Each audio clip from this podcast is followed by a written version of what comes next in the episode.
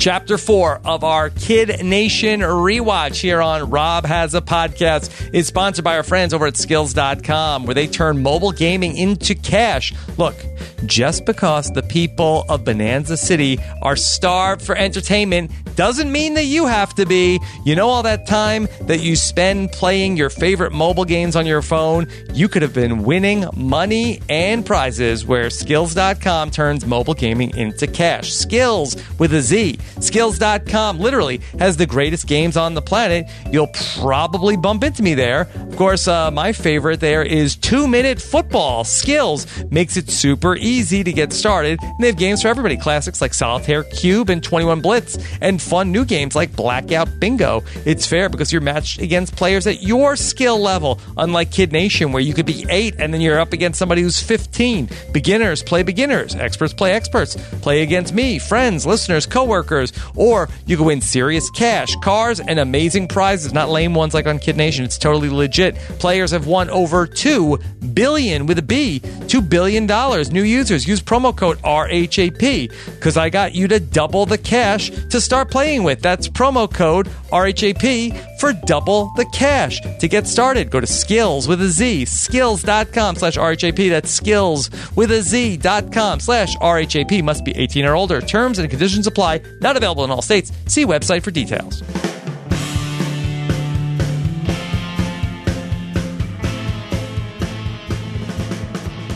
Hey everybody, what's going on? Rob Cesternino uh, back here for week four on the RHAP Rewind here in uh, the month of January. And we are back for the fourth chapter of our Kid Nation rewatch. And I'm so excited to be back here today. We've got another great episode. We're going to be talking through episodes 8, 9, and 10 of 2007's Kid Nation. And let me bring uh, back, here is my co host, and I will never give him a vote of no confidence. Here is the great Phil Thompson. Phil, how are you?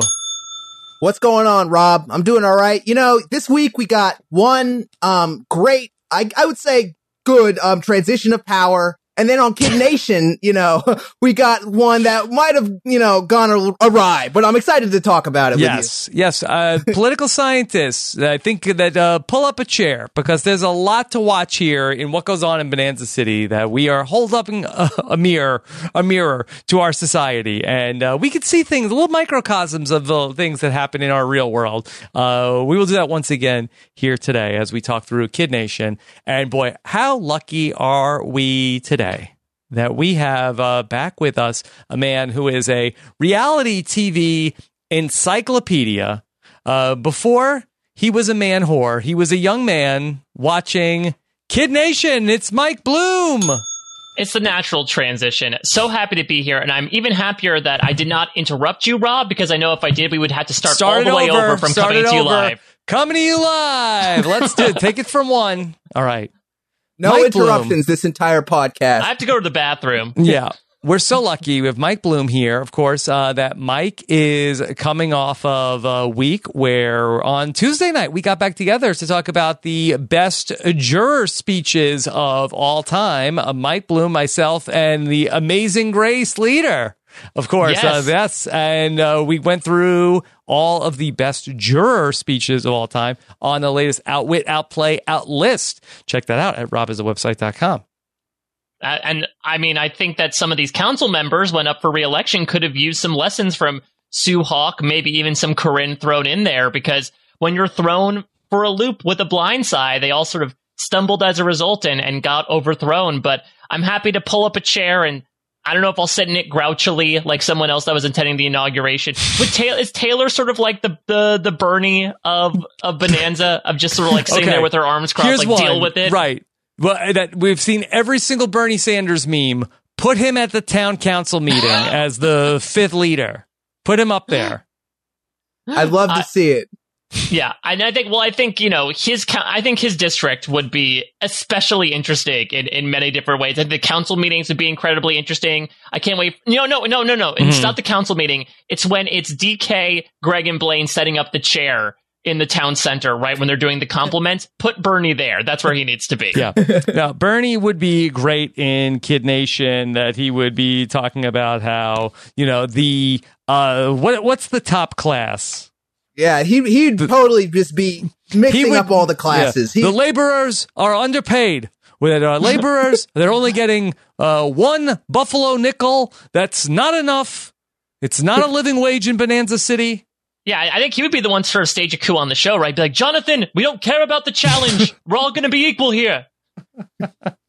Give everybody 25 cents. That's it. And I, well, we also he's dressed for the part, right? Considering how cold it is with Bonanza City, he's got mm-hmm. those, those warm ass mittens. Like he's just gonna be walking around the entire time, just sort of huddled up with his mail under his sleeve. Where are the ponies? I got a mm-hmm. letter to send. Mm-hmm. you know, I think that's what the, if they ever were going to do a Kid Nation season two, just have Bernie on as like one of the tribe leaders. Just have bring him on. It, no one would care. It'd be great. Yeah, the upper class is making too much money. Okay. I am asking you again for your buffalo nickels.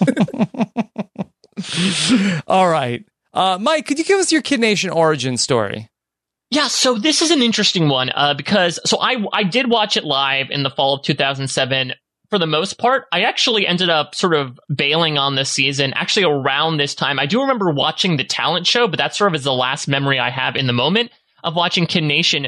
Because especially when I was sort of building that uh, that aforementioned reality TV encyclopedia back in the day, uh, I sort of forbade myself from watching reality shows that were not competition based essentially I told myself like if someone's not going home every episode, I don't want to see it. And so as a result with Kid Nation after a while I'm like, well there are some kids that are going home but it's not really by any sort of elimination process. Let me sort of bail on this. I more so had a lot of other stuff to check out like the shows that I saw in the lower third being advertised in my copy of this between Survivor China and The Amazing Race. You know, I was not starving for content. Uh, but I always do remember watching at least that first half just because of how wild it was. You know, I was 18 years old at the time that Kid Nation aired, so I was definitely on the older side. But you know, you're old enough from a proximity basis that you certainly put yourself in that mindset of like, if I was in that situation, what would I do? Because I'm definitely a homebody. I'm an indoor kid, as it were. So like you, you tell me to go get water, go kill a chicken, and I'm just gonna look at you cockeyed. Uh, so I can only imagine how I would have done back then, and putting myself in the place of these poor besieged children. Mike, you didn't want to see the fall of Randy. That wasn't something that was really enticing to you at the time, or Uh, Well, I guess I guess I guess I left with Randy. I'm like, oh, if Randy's gone, then I'm gone. That's it. I'm like, t- I mean, I did what Taylor wouldn't do. All right. Well, let's talk through episode number eight of Kid Nation, and it is called Starved for Entertainment. It's all about the lack of entertainment options in Bonanza City. Boy, Phil, we open up these episodes and like these themes are so heavy handed. Like all of a sudden, like uh like talk about the 24 hour news cycle in Bonanza City. Like something is not even on the radar and then there's a one subject every single kid in the whole town is talking about this one thing. it's insane. They're like not beating around the bush at all. Like in the like, but within the first minute, all the kids are like, oh, "I'm so bored." They're, all, know, they're all lying down doing. Yeah. It looked like they were doing like that sleepover game where you like you put your head on someone's stomach and everyone goes like, "Huh, huh, huh," and everyone tries to laugh. Like it felt like an odd group I have therapy not exercise. played that game, Mike. Well, listen, we're going to get into bad theater games later with the communication game. I have played many a time. Speaking of entertainment, Yeah. theater and the arts, I'm certainly not starved for that over the course of my life. So here comes Sophia, and Phil, this is like a thing Sophia does. Like, I'm bored. Let me invent something that's going to be uh, just to get everybody doing what I want for my amusement. She uh, makes everybody lay down in the street. Uh, Mike, uh, was this inspired by the movie The Program? Uh, yeah, I'm pretty sure. You know, Sophia is very uh, culturally literate, and so she really said, like, "All right, let's let's get everybody out here to homage this movie, if only just for me." I mean, it's less so about that for me. It was more so about Jared's history lesson. Jared, who, God, I love Jared so much. I love him. He's like a he's like a mini The. Frasier Crane, in that like he is so like highbrow, but so awkwardly goofy that. I like just put a bald cap on him, and essentially you have a mini Kelsey Grammer. I, you know, now we're at the phase where Jared is no longer, you know, happy ever since the, you know, Divad debacle, now he's kind of jaded. He's old and bitter and jaded. Jaded know, Jared. he's like, you know, you know, want to know what, what, what, the, one of the causes of the dark Here, ages? I got the clip. Oh, okay. oh, here we go. I'd like to know one of the causes of the Dark Ages. They ditched art and entertainment. Now, Mike, is that factually correct? I mean, if we're going to the Family Feud board, I definitively don't think it's number one. I'm pretty sure the Black Plague was Yeah. number one. and I think, I don't know, number two, the Crusades might have had something to do with it as well. Like, I think But it's definitely, also, I they don't think it's, ditched arts and entertainment. yeah, I don't think it's on the podium. Mhm. I'll, I'll admit to that. I, I think it's, I think a lack of arts education is sort of off to the sides there. Yeah, I think that was probably a cause of of the plague. It wasn't really a direct, you know, they Mhm. lost the arts and then everything Yeah. went to shit. I, I wonder if 2020, 2021 is Jared is like, uh, we've lost all of our arts, that all the movie theaters are closed. We've lost who we are as people. I just imagining like imagine like what the 1500s something like oh we can't go to the theater. I'll lick this rat. That's what I'll do. This is my entertainment now. Oh I'm sick. Like the, the whole episode kind of hinges on the fact that Bonanza totally fell and like they collapsed because they lost arts and entertainment. Like I love that they keep coming up with new ways that like Bonanza City fell, like every single episode. yeah this place sounds like an utter catastrophe. Maybe this place was run by a child at the time and they just didn't mention it because it seems like every single time it was like don't do this. Bonanza City did this. Bonanza City did something wrong but did more wrong than it did right. The only thing it did right was being able to describe what it did wrong. Hmm Yeah, that it's funny that this book is sort of like uh, just the 13 part sort of autopsy of Bonanza City. All yeah, the why things- Bonanza City lost Chapter 8 We did not have enough arts in our town. That's part of the reason our society crumbled.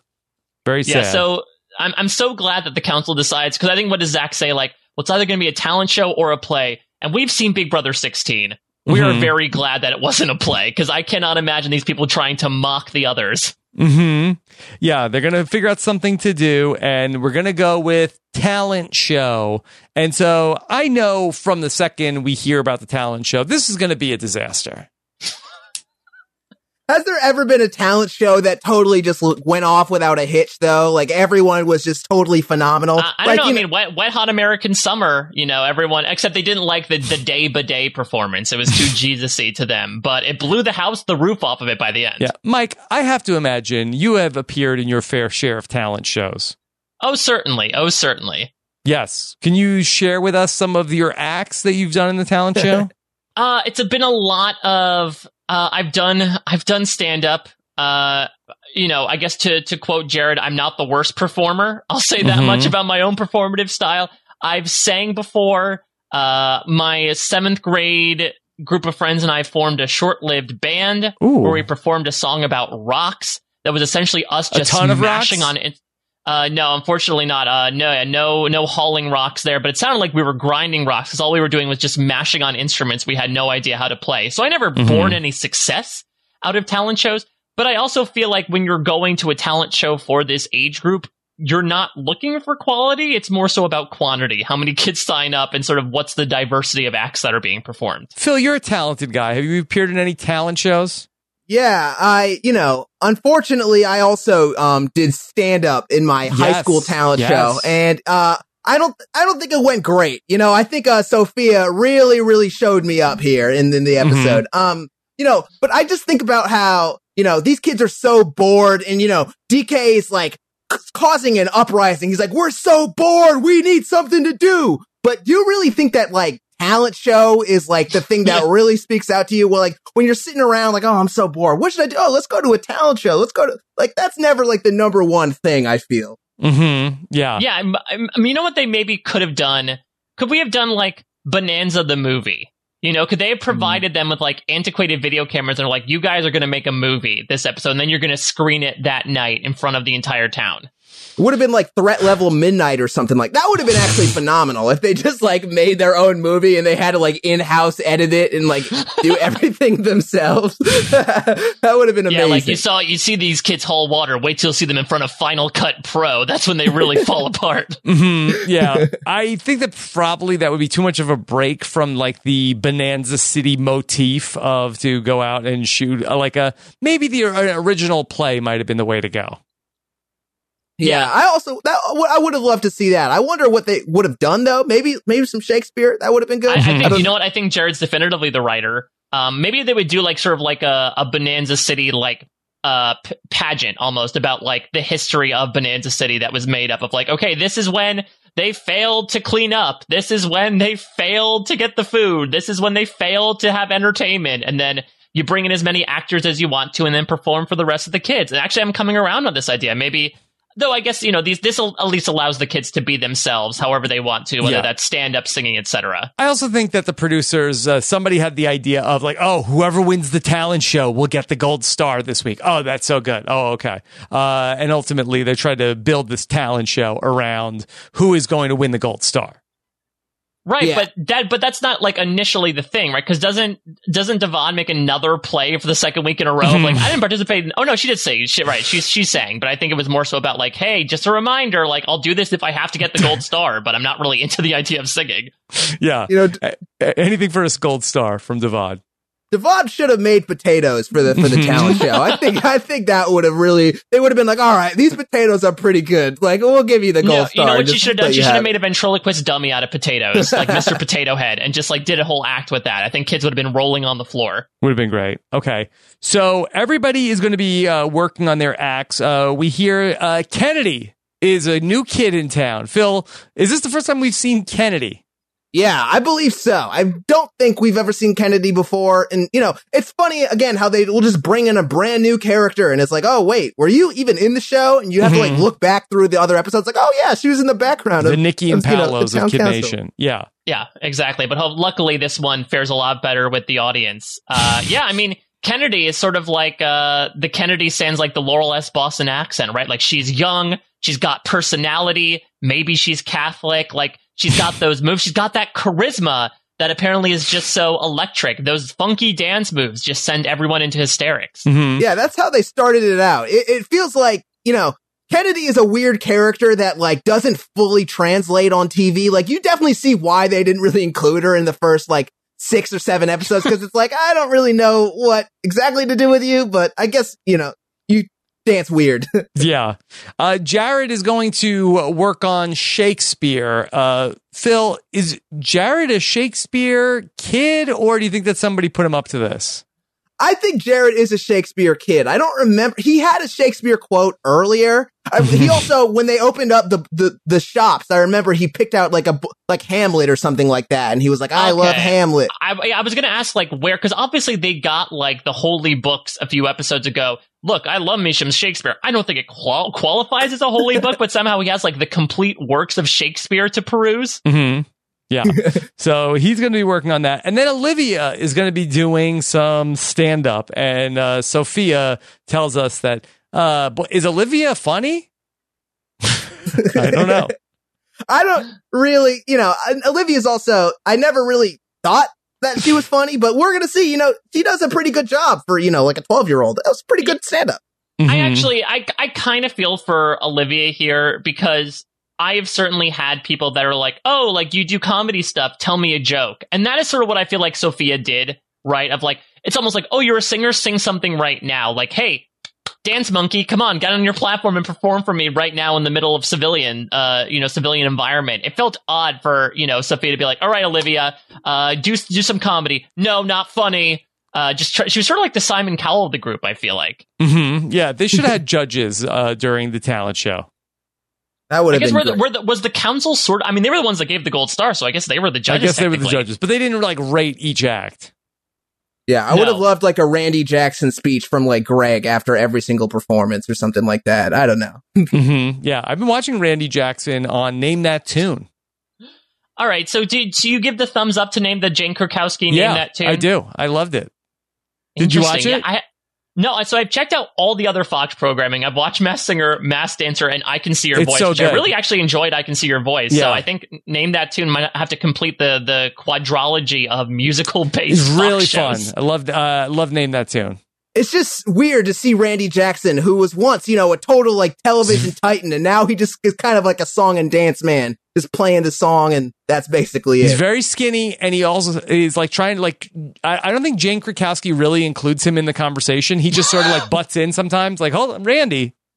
No, Does he still have? Did he still have like the the yo dog like terminology, or has he Yeah, moved on? I, I from didn't hear a lot of dogs. I think he Not might a have dropped dogs, or that. it's a bit pitchy. Yeah, but uh, no, it's good. The whole band. It's, it's a fun show, Mike. Do you think that Randy Jackson, like, do you think he would have won the talent show if Little Randy Jackson was performing in? Well, in he's this? at the piano on this show. He's like, uh, he's the guy who's like the like the band leader. right, but do you think he would have beaten Kennedy's Funky Dancing? Yes. That's the main question. Yes, so that I mean, he uh, what he was in Journey, right? I mean, he's a talented guy. I don't Right. know. But I that think funky dancing. but but he, he could play music. I mean, he could play better than Kelsey on the piano. I think Kennedy would have mopped the floor with Randy Jackson. I'm you, you sorry. gotta, you gotta know your crowd. These kids don't care about Journey. They care about funky dancing and Mhm. bird masks. Those Kennedy really hit the big two. the big two. All right. So uh, we also are introduced to Savannah is a girl who's missing home. Phil, every week we have to have like some kid that's like missing home. Some kid is like uh, on the block of that they're going to go home and miss their parents. Yeah, you know, it's always a constant battle between like there's some kid who's always crying and all the other kids are like, "Why are you crying?" Like, "Yeah, we all miss our family." And then the next week that same kid who was like critiquing the other kid is like now crying like, "Oh, I miss my family." I mean, it's pretty hard. I'm not going to debate, but also like, you know, we're 3 quarters of the way through. Like, come on, kids. Yeah, we got there's this. 10 Like, days left. Stop it. Come on. Home Stop stretch. it. Let's You know, go. I Let's didn't go. get on any kid yet about, I want to go home. But you know what? It's day 30.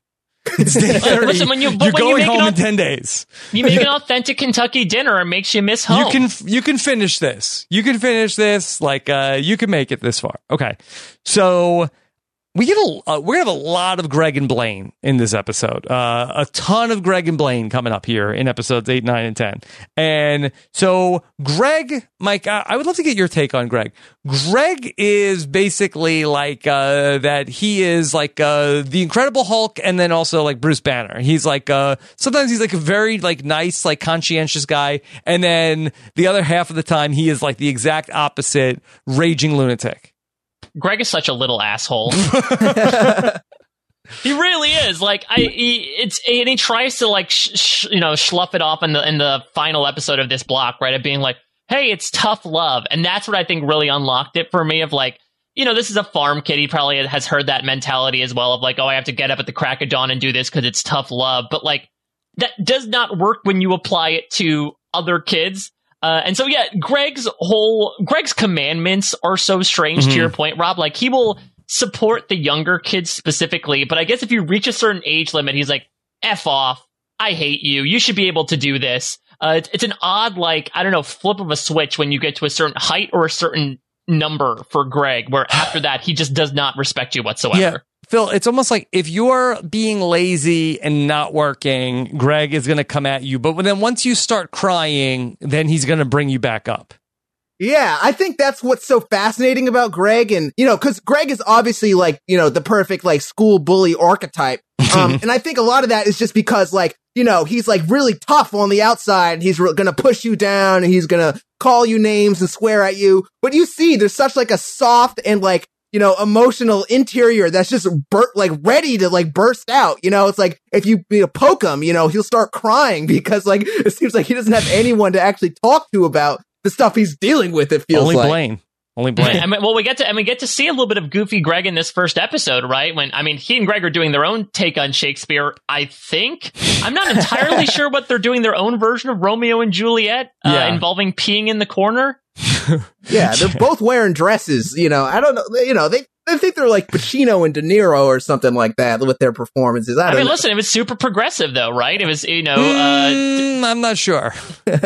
I mean, the, and they really went off script at a certain point with like, uh, "Why should I love you? Because I'm so sexy." Uh, you know, Yeah. better than the Bard, in my opinion. I think Jared's ripping up his pages now, being like, "My God, why didn't I go to them? This is these are the works of the great classical artists." Well, Mike, I think this was a bit of a throwback because correct me if I'm wrong, but in the original Shakespeare performances, like uh, weren't all of the roles played by men? yes, but not all the roles were played by men in dresses. Hmm. and also, the men in dresses were never, you know, exclusively played for the joke, which is I, what I think Greg and Blaine are Yes, ultimately yes, doing yeah. here. Also, where did they get the dresses? I'm very intrigued about that because they seem like those like saloon girl dresses that like if you go to like uh you know the old west town, you like take pictures dressed up with your friends. I don't know if the producers provided that, if they won that in some sort of challenge or something, but I'm very intrigued as to what bargain bin they got these out of. Mhm. yeah, I'm sure the producers, as soon as they said they, they want to wear dresses, the producers are going to like, oh my god, that's so funny. Yeah, But, Well, but then there's even like a little bit of a mashup of stories where like I remember when they were rehearsing, like Greg lets down his like Rapunzel like hair for Romeo to climb the tower, and I'm like, I don't remember. This is this a footnote in Mhm. Romeo and Juliet? Because I do not remember this part specifically. You think that uh, Greg and Blaine were probably, uh, you're surprised that they didn't stick to the uh, actual word as uh, much as they should have. Yeah, I mean, I, I do think that Shakespeare's words are considered poetic, effervescent, eternal Mhm. for a reason. If you deviate from the bard, you you invoke hundreds of years of literary history that brought us out of those dark ages. Yes. This was the entertainment that got us away from licking rats, as Jared would say. Honor it a bit, boys, okay? Come on. All right. Listen, they're calling people lazy. They're being lazy for not sticking to their Shakespeare. Yeah, so Greg and Blaine, they have a problem, Phil, with uh here come two new characters out of nowhere. Have we seen uh Natasha and Meagle? uh, Meagle. Meagle? Yeah, but Yeah. Meagle, no, I'm, I'm pretty sure Meagle, there's one scene where uh, her sister has a ring that she really likes, Mhm, and so mhm. she ends up choking her and taking the ring and going Mhm, off into a cave. Yes. Yes. Uh, no, they're, they, yeah, they were only kind of seen as part of like Taylor's clique or her alliance or whatever, but that's basically all we get from them. You know, we, the, the first time we actually meet Natasha, you know, she's like, oh, I miss my bed. I miss my food. I miss everything. And I, I know you, you love those type of people, Rob, who are just, you know, complaining about how much they miss their food and everything like that. But, you know, eh, you know, that's kind of we see how much Taylor's influence kind of like spread onto them, or maybe that's just who they are. I don't know. Yeah. And I do love, like, this is a, you know, it's 2007 Yeah. when. Uh, you talked about George Bush last time. This time they get the nickname of Paris and Nicole. Okay. Phil, uh, do you know Paris and Nicole? Yeah, that's kind of before my time. I mean, I know who they are and I know Yes. of them, but definitely like the like the cultural context of that was a little bit lost on me. I'd say, Mhm. unfortunately. Well, not only you, uh, Alex also doesn't know what that means, which I gotta say, I think Alex might be my favorite tertiary character of the whole thing. Like, this guy doesn't have anything major to do, but like, he's gonna stand there with his cool ass shades and just sort of like make commentary little Alex about everything. He's always my favorite go to kid. He's good. Uh, I didn't know he was so close with Nathan. We'll find that out in uh, the next episode. Yeah, we kind of like the, a lot of the friendships don't mean anything until they suddenly do, and then all of a sudden they're gone again. a lot of times like we have one kid and it's like you know like they're who their best friend is that's sort of like uh that uh, that a lot of them are sort of paired up of like there's this one it's like oh, okay i know who that is because that's that one's best friend a lot, a lot Yeah, of there's like a weird, there's a weird buddy, buddy, bonanza buddy system going Right. on, right? Of like, okay, yeah, oh no, imagine if he was the other council member next to Bernie. all right it's time for the talent show Doing it To in the the- buddy system. yeah we're gonna You're gonna be reading excerpts from the Boston Rob rule book. Mhm. so uh, Blaine and Greg, uh, they have a problem with Migle and Natasha. They tell uh, they tell Anjay they're going to throw the challenge to make uh, to be the laborer. So Migle and Natasha are going to work, and uh, Phil Anjay does not like that idea. Yeah, I mean, because you know he obviously doesn't want to be a laborer, but also Anjay knows that he kind of has no authority over what Greg and Blaine are going to do, and I think that's the most frustrating part about it to him, because he knows he wants to stop it, but Greg and Blaine are going to do Greg and Blaine, and so Mhm. if they want to throw the challenge, they're going to throw the challenge, and that's basically it. Yeah. At one point, Anjay's trying to get the team fired up, like, uh, "Are we going to win or not?" And they're like, "No." yeah, I think my favorite though is I think it's the next episode when he's like, guys, the Titanic was nice and solid and only sank when it split apart. Like, Mhm. Anjay, that's not that's not exactly he only has dark sank. metaphors. He's talking about like the Donner Party and all this stuff. They're yeah, but I really just love this idea of like, well, the only reason why the Titanic sank is because it split up. Like, no, it hit an iceberg. Mhm. There was a very key element that contributed to the to the ship splitting up and sinking there. Yeah. Okay. All right, kids, time for a showdown. Everybody get in here for the big showdown. And oh my god! all right.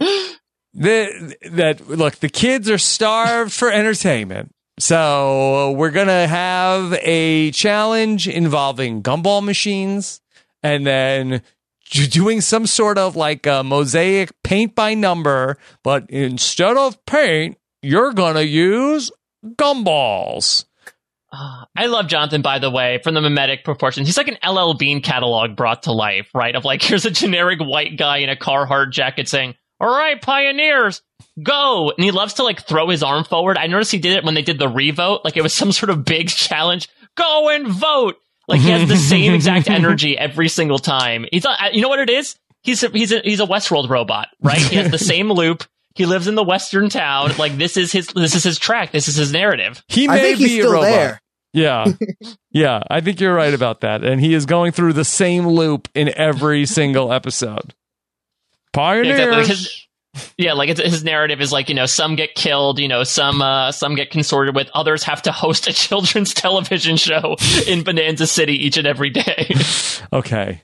Phil, the gum chewing uh, challenge here uh, involves okay, go get your gumball, then chew it, then hand No, it oh, to oh, another kid. First of all, they give you a quarter. That's the, the, the part you left out, which is totally just unnecessary. I don't know why they were like, take your 25 cents and put it in the gumball machine. Like, there's no need to do that. Sorry, continue, Rob. Yeah. I just wanted to rant and about then, that okay, so chew the gum and then spit the gum out into somebody else's hand.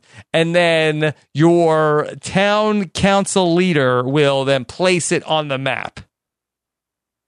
This- what? I like it's disgusting. I don't really want to watch kids just chewing gum and spitting it out and put it giving it to other kids. You know, it's almost as gross as like that, like like when they in that challenge in Survivor where they like eat like the meat well, and I, it's I was going to say, so Rob, you participated in one of those Yeah. challenges. I know you haven't participated in both of them, but would you rather do that again or do this one? Hmm. Who am I? Am I the gum chewer or am I the person getting the uh, gum handed to me?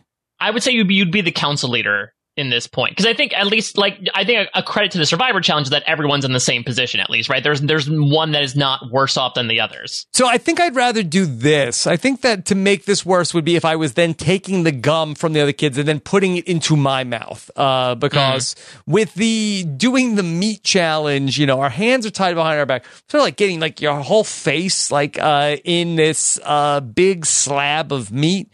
And the thing that I always say about this, like it was like really like seared on the outside, but then when you got to the inside, like it was, uh, I would say probably undercooked. It was also like 115 degrees that day. It was miserable. So I think I'd re- give me the gum, and I am not a gum guy.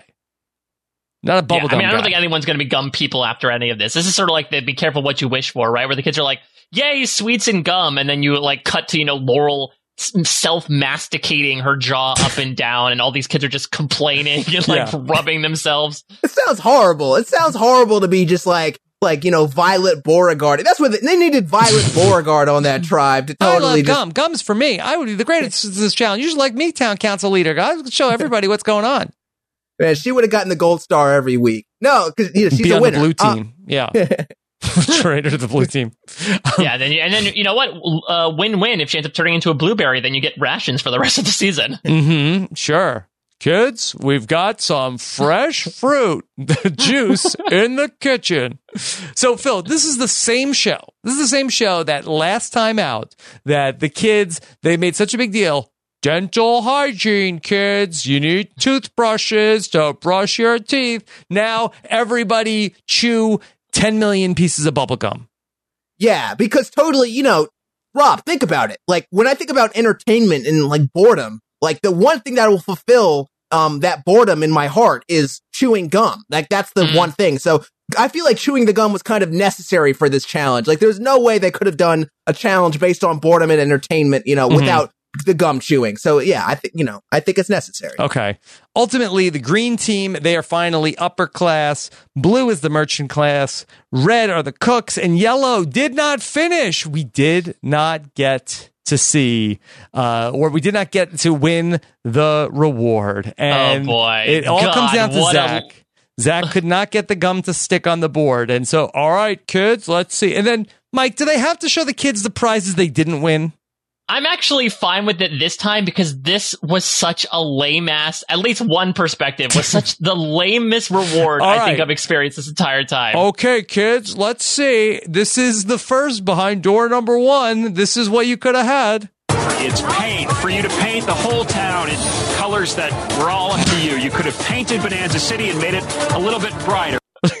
Even could he's not selling out. I'm like, all right, well, this city." is paint. You could use it to paint your house. You could It's like an Uh, you- or something yeah. like that. Tonight, you could have painted the town red, but you will not. yeah, it's just like, all right, well, I don't think these kids wanted to do more work by painting. Uh, I guess they could have had some fun with arts and crafts for like a day, but even like the instruments, right? Like those are that's interesting as well. They they bought all these toys and instruments for them last time, and now they're starved for entertainment. These kids go through these things Yeah, like clockwork. What what, what are they going to do? With, what are they going to do with paint? They're going to spend one night painting. They're going to be like, screw this. I'm, I'm Yeah. not going to expend more energy painting. And Phil, I would think they probably dodged a bullet that like Greg and Blaine would have painted like a giant phallus on like the town hall. Yeah, that's what I was kind of thinking about. It's like, what would these kids have done with all of that paint? Like, yeah, that Olivia would would have not have painted been a like good uh, thing. Anjay sucks on the cabin or something. Yeah, oh, I'm surprised, like, you know, like someone didn't, didn't actually, oh, it didn't happen, but like someone would have drank it or something like that. You know what I mean? I, it would have been Yeah. a, a mess. Uh, It's, un, I don't know what they were thinking just in terms of, I don't even think Jonathan knew that this was going to happen. I think when they opened it, he was like, oh, it's, um, oh, we got paint. Uh, I don't know what, why paint, guys. yeah. Uh, you know how kids love to paint the town. Of course. Exactly. No, yeah, nothing they love more than taking giant paintbrushes and working buildings, Mhm. just painting entire edifices a certain color. I will. So this would have been one of the rare opportunities, right, where they took the more fun option because the all night block party not only sounds banging, but it beats paint Yeah. any day of the week. They would literally be watching paint dry compared to a block Yes. party. A block party was the other option. And I'll tell you, there was one kid that really wanted that block party. Of course I was mad. We didn't get a block party. Jared really loves block parties, Phil. Yeah, I had no idea. I, you know, he probably goes to them every single year. Have any of you guys actually been to a block party? I don't know. I that's I've been- something I- that Yeah, I've been to a couple of block parties, but they're not like I don't know. I feel like they're not the way they're displayed in like pop culture. Like there's not a clown there or like a bounce house or any of this. It's not like a. I've been like to one with a bounce house. Yeah. I, yeah, I don't know. It's not really. I've not experienced it as like a sidewalk carnival. I've more so experienced it as like, hey, it's a it's like a potluck meets like a almost like a, a food fair. Yeah, so my uh, the street that uh, my parents live on on Long Island, they they used to do it like a couple summers in a row. They had like a block party, and they like closed the street, and they I think they had like a bounce house for kids to go on. Everybody kind of like barbecued in front of their houses, and that was the block party. But the block party that was featured, like there was a disco ball. Uh, this looked like uh, this was going to be a wild uh, all night dance party, Phil. Yeah, they made it look like Bourbon Street in New Orleans. Like it would have been popping all night. Like there's no way anybody would have gotten. Oh my god, who would have drank all the soda? Greg would have been- g- gone crazy on this Yeah. soda. You Mhm. know, I was confused though because it was initially revealed coming out of like that big crate, and I thought it was going to be sort of like the teledisco from the Amazing Race season we just covered, Rob, where it was going to be like a mini disco. I did not realize that that represented the larger block party, especially when next episode we're going to get like the little trailer with a TV and a couch on it as a Mhm. representation of like the kids' lounge. the kids lounge okay so um all right should we do our t- get to the talent show Yeah, let's get to the talent show. okay Excited. all right so uh the talent show uh we're getting so much we also get savannah having a meltdown as she wants to go home but we get one of these every single episode doesn't Over it. phase me anymore i'm over it i'm over it next. yeah. Okay. So we're going to see everybody getting ready for uh, the stand up show. Uh, we have so many different acts, uh, but we don't really do a good job, uh, Phil, of like identifying. Like, so th- there are kids that come out of nowhere. Yeah, like they didn't ever say, okay, you know, this is Eric and he's gonna sing this song. It's Yeah. just like they'll just cut through. It's like it's like a montage in like a movie or something like Yeah. that. Like they're was- totally just what we- Was Eric the kid who like was pulling a Bruce Springsteen and singing about living in New Jersey? That was him. Yes, and Yeah. he's going to have a bigger role to play against Greg and Blaine in the uh, next couple episodes. But yeah, that he makes his first appearance during the talent show. I also Yeah. like uh, when when Kelsey plays and Kylan's like, Yeah. oh, it's like Chopin came back from the dead. Yeah, but this Eric, this Eric kid that shows up out of nowhere, he's like a big like uh like Jacob Derwin like looking guy, right? he just shows up out of like who's this other big kid? yeah. Yeah, uh, Penelope from Paramus. That's his hit song. Mhm, mhm. Um, Phil, do you think they had an MC for the talent show? Was it was it was like Markel, wasn't it? He was kind of just like bringing everyone in and out. But you know, I I would have liked to see some kind of speech, some kind Yeah. of monologue before. You know what I mean? To really bring it all together. But it's kind of just shuffling people in and out. Mhm. I don't know. This episode should have been. I would have loved to see the full cut of the talent show just for my own pleasure. It probably was not actually entertaining, which is what Cut the it's show supposed down. to be about. Yeah. Yeah, yeah. All right, we Let's saw. Kelsey play the piano. We saw some kid do a bird call, Mike. Yeah, I wa- well wait, was that a bird call? It sounded like someone's like car alarm was going. I don't know what it was. It's kind of just screeching. Yeah, that was Yeah. Campbell. I'm pretty sure. He's like, my brother taught me this. Like, is- did your brother trick you and think that was some sort of fox call or something?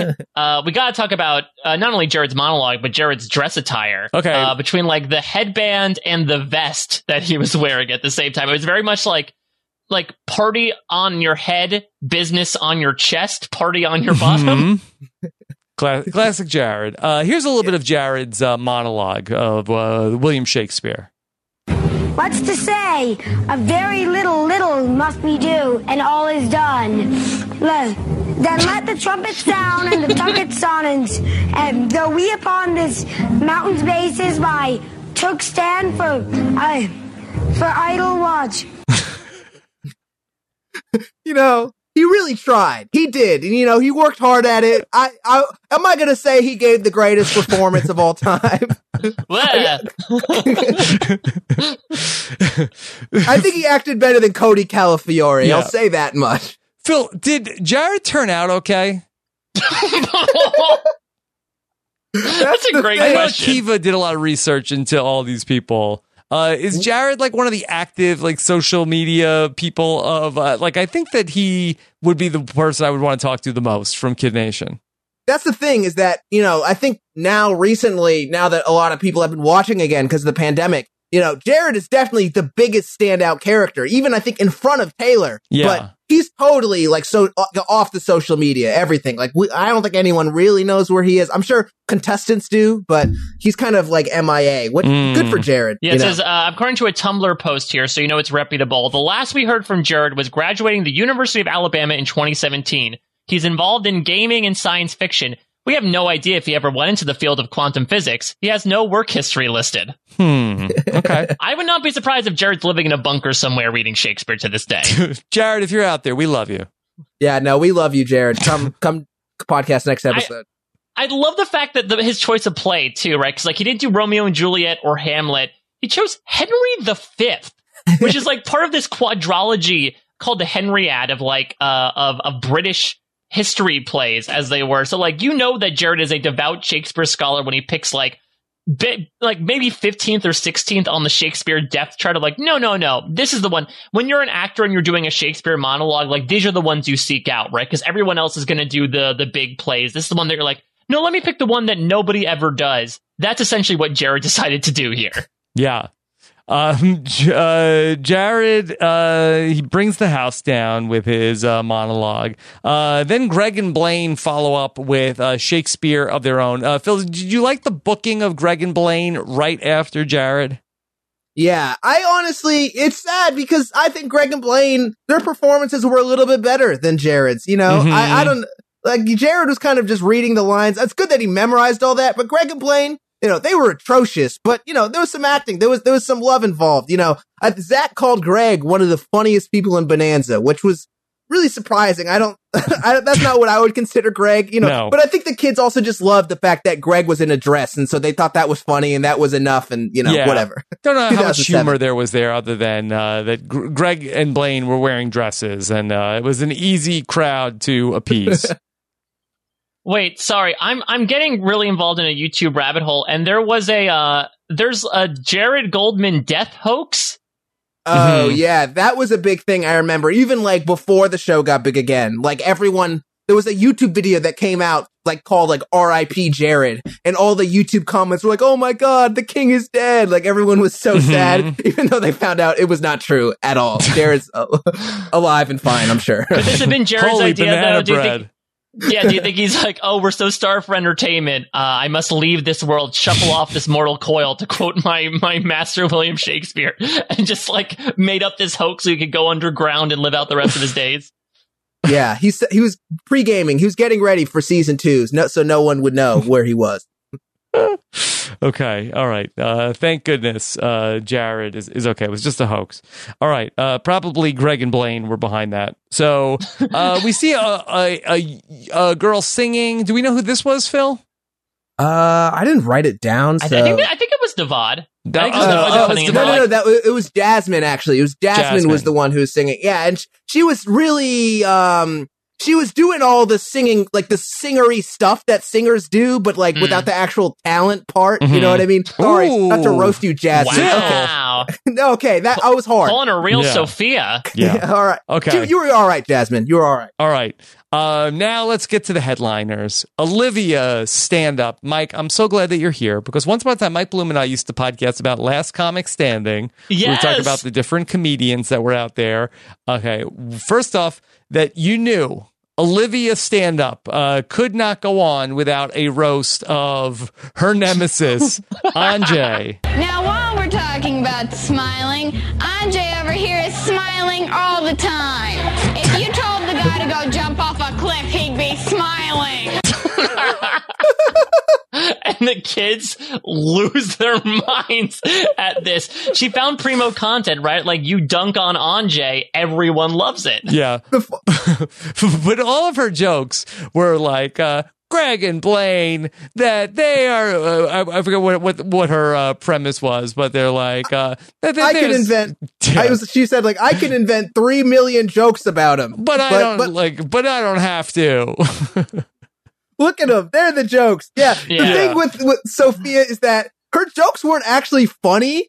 They were just like, she was just being mean, but all the kids agreed with it. So it was like, yeah, yeah like, No, it was, it was more so going for like the clapter, right? Is the term of like, yes, I agree. Good on you. Rob, what, what would Roseanne have had to say about Olivia's stand up where she performed I on Last don't, I don't even remember what that runner was. all I know, I could do Olivia doing like, uh, I'm trying to think of uh, who. Uh, give me a subject to talk about as O- Olivia. Uh, talk to me about uh, talk to me about uh, painting.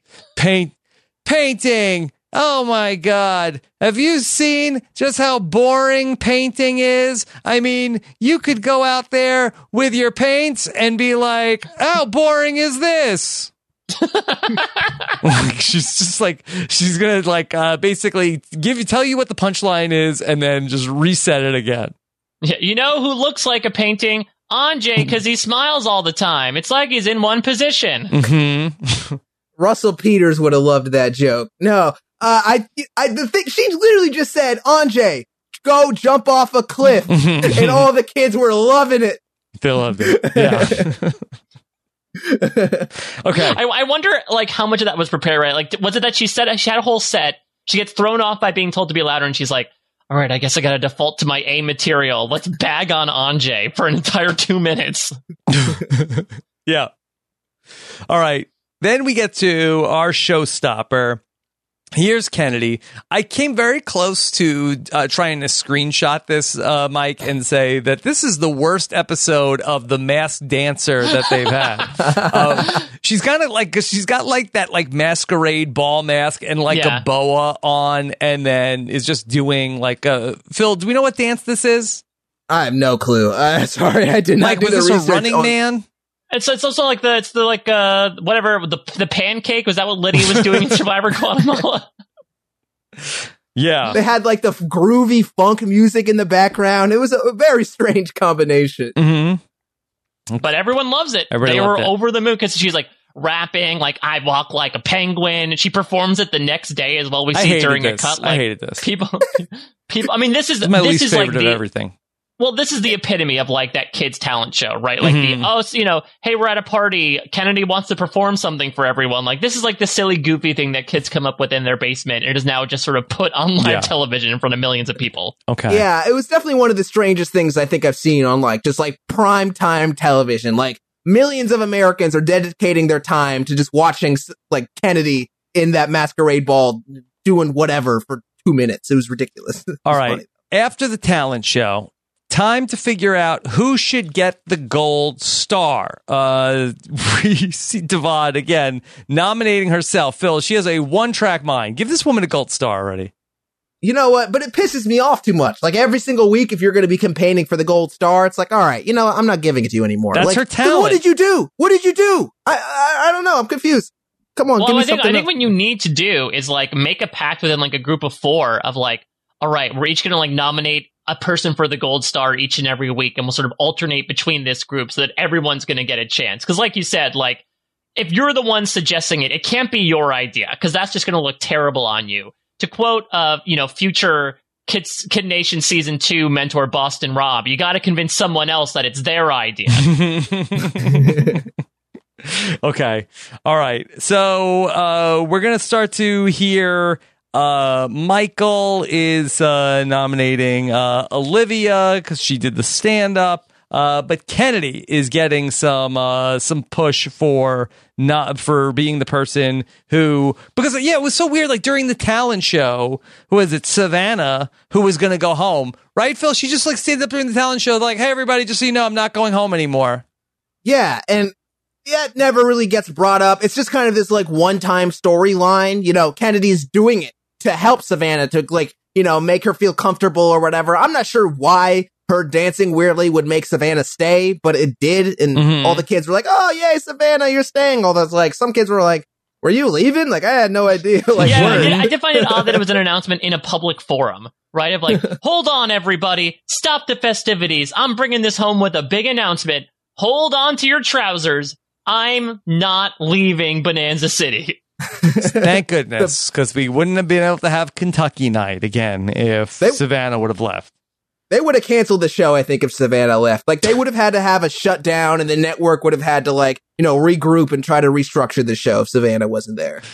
Okay. All right. So we go to town meeting and Phil, I thought this was a wild way to open the town meeting. Uh, that Jonathan uh, starts with uh, saying like, "All right, does anybody have any other talents that?" We're like, "No, we just had a talent show.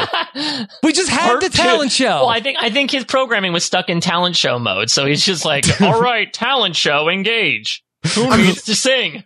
I'm sure, like, Laurel might have told one of the producers in a confessional, like, I can actually sing. And then they told Jonathan, and he was like, hey, does anybody? But yeah, Laurel ends up singing. And she just shows everybody up Yeah. once again. Like Laurel's just the greatest person in in the whole cast. All I think.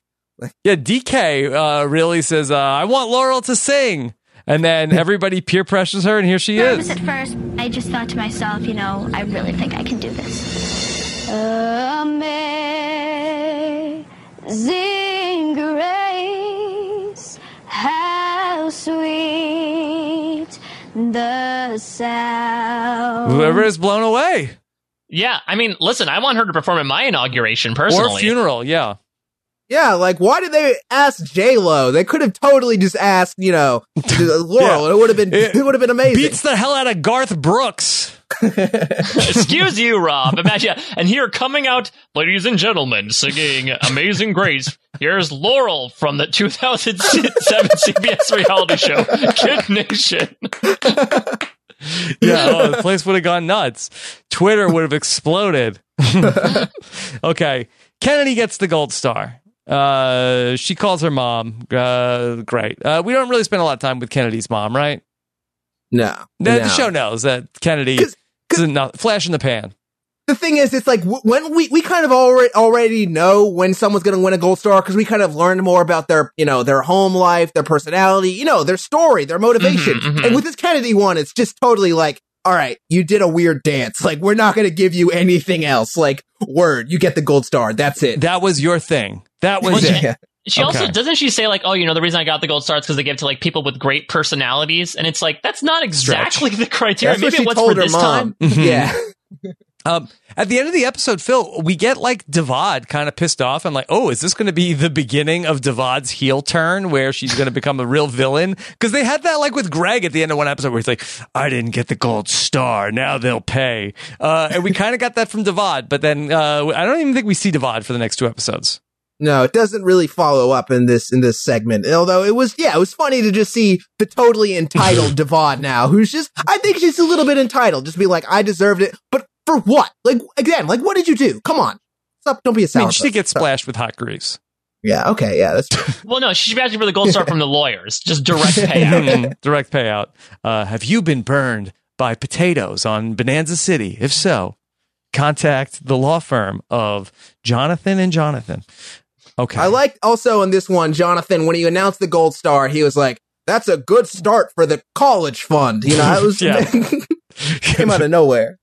Well, I think now because I think uh, didn't Greg say that? Like now he's Yeah. just like, oh, these kids actually use it for something. Like you know, now he's just sort of filling in reasons. Like, oh, you can finally get that Range Rover you've always wanted. Yeah, but like you- you know, is Mallory really thinking, "Oh man, I hope I get into BU"? you know what I mean? Like, I really needed that for college. I don't know. Yeah.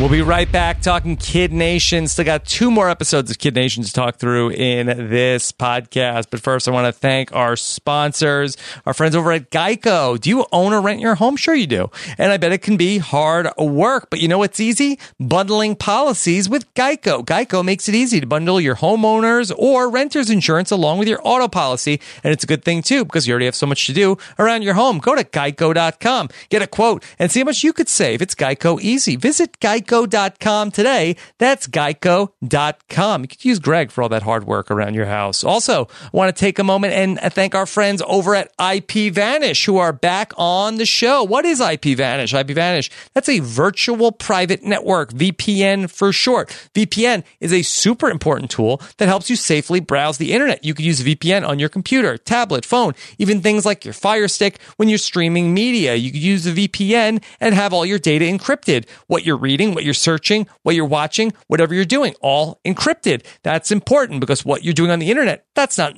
any of my business and it's no one else's business either. IPVanish helps you remain anonymous and secure on the internet. IPVanish is just $3.49 a month. There's $3.49 a month, $27.99 a year, where you could help protect your online privacy and security. Here's everything you get with IPVanish, an anonymous IP address. That means your personal IP address can't be tracked by anybody on the web. IPVanish has more than 1,500 servers in 70 plus locations. Get protection when you use public Wi-Fi. Remember, IPVanish has all of your data encrypted so nobody can snoop on what you're doing with 24-7 support. Email them, chat with them, even call them. They are there to help. If you remember, they've supported the show a few weeks ago. They came back with a better deal, wanting to offer something special for the new year. You're getting 65% off now. Go to ipvanish.com slash Rob. Disclaim your 65% savings. They have plans starting at just $3.49 a month or $27.99 a year. This is the time to sign up with our discount and their current promotion. You can get a VPN for 65% off their usual offering. IPVanish is the one of the best of the best, even rated 4.7 out of 5 on Trustpilot. And that's with more than 6,000 reviews. Show these guys some love for being repeat sponsors. Remember, it's ipvanish.com to get the deal and start protecting yourself online. Let's get back to Bonanza City, talking about Kid Nation. All right, let's talk about episode nine. And episode nine, I think it's like kind of a stretch. Like all these other episodes have like a theme, sort of like uh just sort of like put everything into like there's one sort of main idea. Phil, this one's a stretch here of we're talking about like what's fair and what's not fair. Yeah, that's basically it. Like, yeah, like last episode, we're talking about how much they were really just like, all right, we know within the first 30 seconds, we know what this is. But in this episode, it's like kind of vague. Like, yeah, the title is like, what? Like, again, something like just about fairness. It seems It's, like it's, very it's called vague. not even close to fair. Mm-hmm. Yeah. Yeah. And so Um, we start off this episode with a lot of talk about how the, uh, many people on the green team have won the gold star. Mike, do you think that there was uh, some sort of like insider trading where Laurel was trying to funnel all the gold stars to the green team? Well, I think it's actually like I don't think it's entirely unfounded because we'll find out this episode. It's been cemented that the green team is particularly close. Like I think of all the people, of all the teams, Laurel feels like most defensive about her team. And so I do think if she's coming to the council meetings wanting to stump for a green team member and everyone else is like, eh, I don't know about anyone else, like her word is always going to win out Mhm. from that perspective. So I don't find it too coincidental. That being said, I mean, this is the classic like Survivor Big Brother, like everyone's too big for their britches now. They're showing off the gold star in the middle of this of town square. I don't know who said this. Michael, I think, asked Kennedy if anyone thinks the gold star will in- significantly increase their sex appeal. Yeah, here it is. Does anybody else think the gold star will significantly increase their sex appeal? What? No, no, Michael. Uh, I don't know about that one, Michael. Why are they saying that? Why? Are they gold star diggers? yeah, who taught you that, Michael? Yeah, I, I, yeah. Cut that. I what what include it? I don't know. Why did the like producers no one it was in the thinking that. I don't yeah. I don't. I don't want these kids talking about each other's sex appeal. Yeah. Uh, that's a good question though. But did any of the kids? I'm talking about like in a like summer camp sort of way. Phil, we've had almost no romance whatsoever in Bonanza City. There's not. Uh, well, this this girl has a crush on this boy. I mean, have the any of the cast members come out and talked about this? Yeah, I remember reading an AMA. I don't remember who. I think it was Michael's AMA. Um, Oh no. and and no, no but I, I don't really remember any specifics. But people did hook up. Like the older kids did. Were, were hooking up with, or not like all of them or whatever. Oh, But it know did happen. Some could, some stuff did happen. Could Olivia have such an axe to grind against Anjay because they were former Jill lovers? did, Yeah, yeah, and he was smiling all the time, even when they yeah, broke up. creeped Yeah. her out. made her mad. Okay, so uh, they go to the book, and Mike, what does the book say that the problem in Bonanza City was they didn't switch up the people in their districts enough? Yeah, just like everyone stayed too siloed essentially. So it's time to mix up your districts. And even before that, we get like the ominous words of the green district calling themselves the gold district because they're the Mhm. ones winning all the gold stars. And so you really get a feeling like the green team is due for a downfall. Yes. Not going to happen immediately though, because as the brokering starts, uh, Laurel's going to keep her hands clean of all of this. Mm-hmm. Yeah, Phil. The problem, Bonanza City has become too tribal. That everybody is in their own little bubble and not enough intermingling. That we have uh, some groups are are not strong enough. We need to start moving some people around. Yes, because you know they don't have social media. You know they can't be con- connected to each other in that way. That's what they were missing in 2007. You know, Yeah. all the kids were kind of segmented and split apart. All right, kids, you're gonna invent a social network to share ideas with other people in mass. Oh, great. So uh, I'm from the red district. Uh, I'm going to invent something I like to call saloon or maybe like parlor. I think I'm going to go No. with that one and see how that goes. Red. Man, oh, oh no, sorry. Yeah, the council has banned Parlor from Bonanza City. All right, so we need to trade some people. It's time to mix up the districts, and Zach doesn't like it. Laurel doesn't like it. Um, this is like Phil, like the most benign of things. Three kids end up changing teams out of like some 37 kids, and the whole system breaks down. That's what happens when, you inter- you, when you interrupt the status quo. Like it all falls apart, apparently. We switched the bandanas with three kids, and there was anarchy. yeah, it's weird that they only picked one. It's something that I'm always kids like. I'm thinking. burned it down.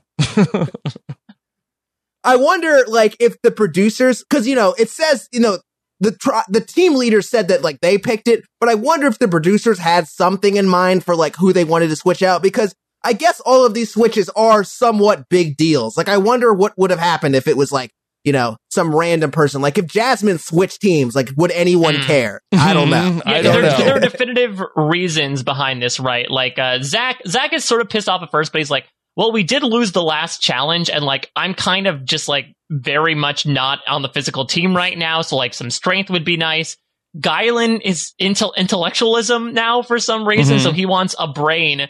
And then, uh, and Anjay is sort of like, he's trying to like essentially put himself as Sisyphus and like put an even bigger boulder in front of himself by being like, yeah, give me a challenge. I really need a challenge right now. Yeah. All right. So Emily is going to go to the blue team. Emily hates the red team for some reason. We don't really get why. Uh, because they tell her to like do work. And I remember like you know someone said to her, I think it was like Markel. It was like, "Hey Emily, can you come get me like come help me get water for the laundry?" And she's just like, "No, no. So she's going to get traded for Nathan, who nobody likes, uh, except for Alex, who is pissed that uh, Nathan gets taken away from him. But nobody really wants uh, Nathan, but he's going to go to the red team. It's and a bad then, first round draft pick, I'd say. Yeah. Like first, like come on.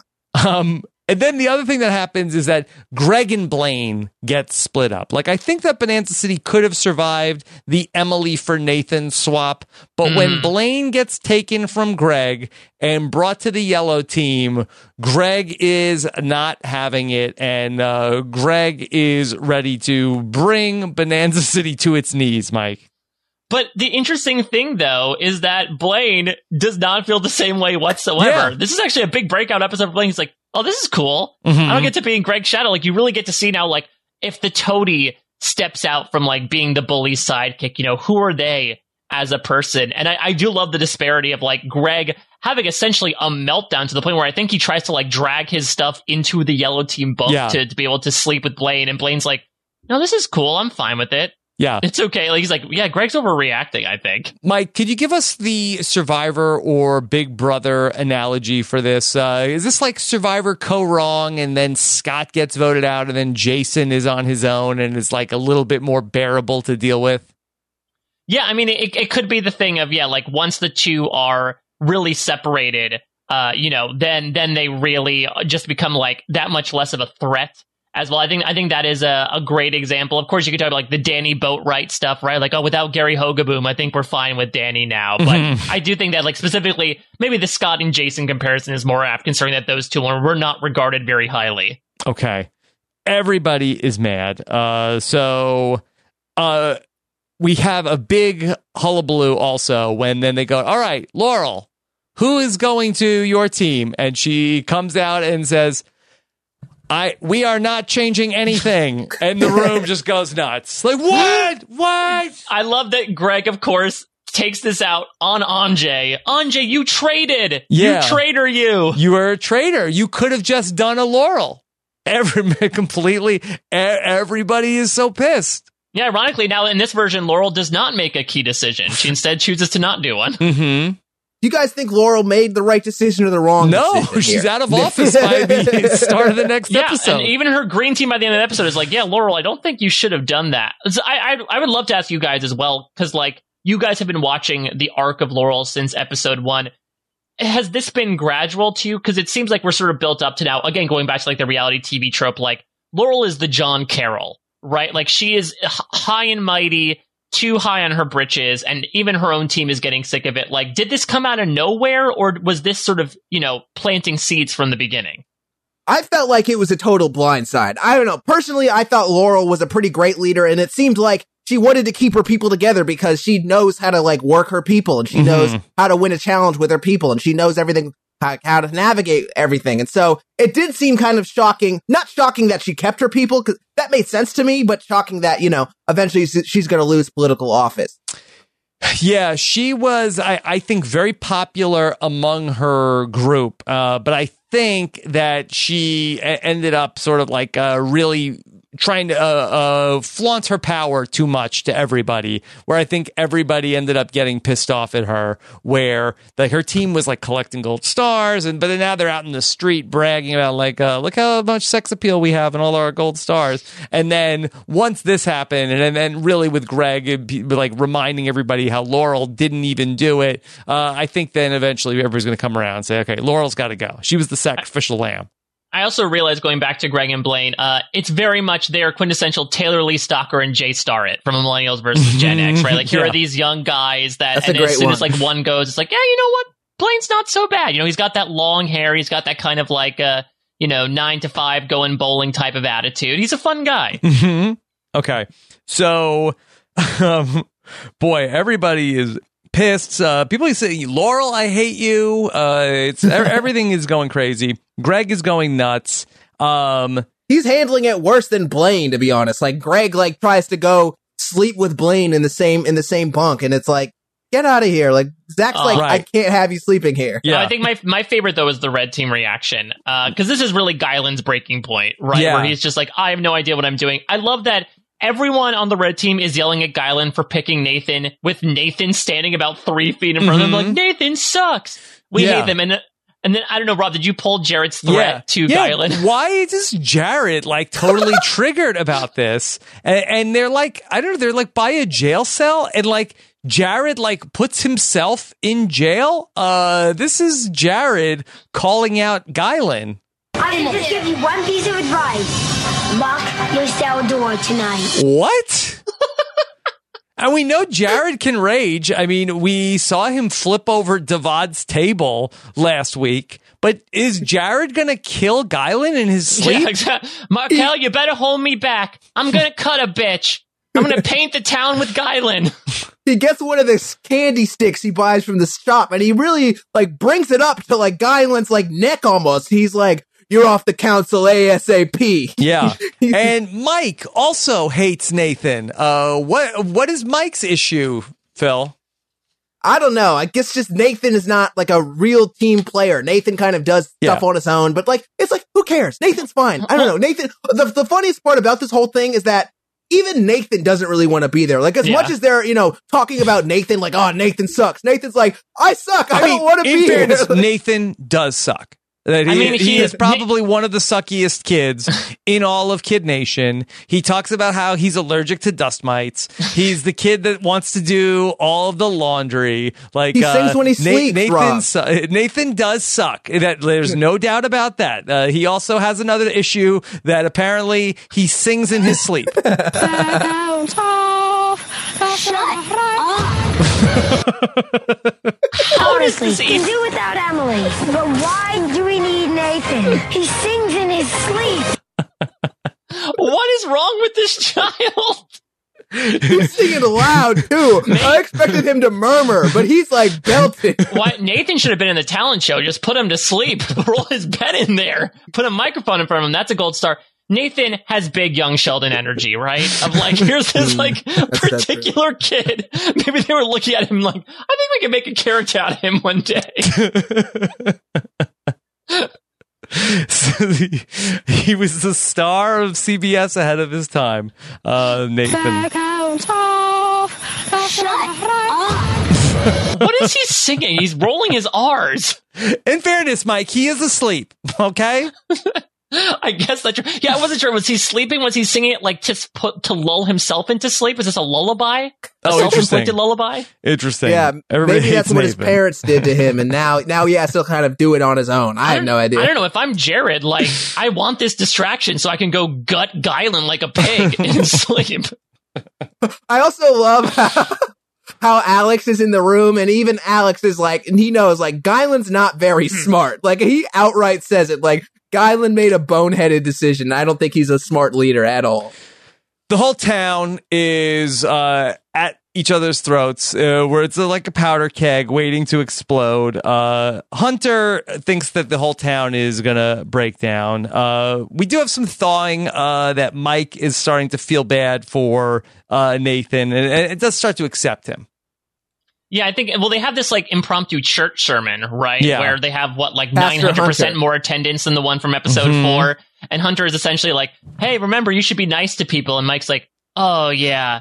Oh, I was an ass before. And so he like ceremoniously ties the bandana onto Nathan's fly ass bomber jacket to show he's a part of the red team. He's part of it. Also, things are really uh, getting tense between Anjay and Greg. Uh, Phil, at one point, Greg tells Anjay he's going to punch him in the face. you know, Anjay, because you know, Anjay, Greg is like talking about like uh, it's a metaphor, and then Anjay's like, "Do you know what a metaphor is?" And Greg is just like, "Insult me one more time, Anjay." Mhm. you know, it's, it seems like you know it's there are two opposing minds that they can't really find any good meeting Hmm. spot. You know, they, they can't really connect at all. And then also Heiner Hogg from her stand up debut, Olivia is like, Oh, you look like a sad puppy. Go on, stand there and scratch your head.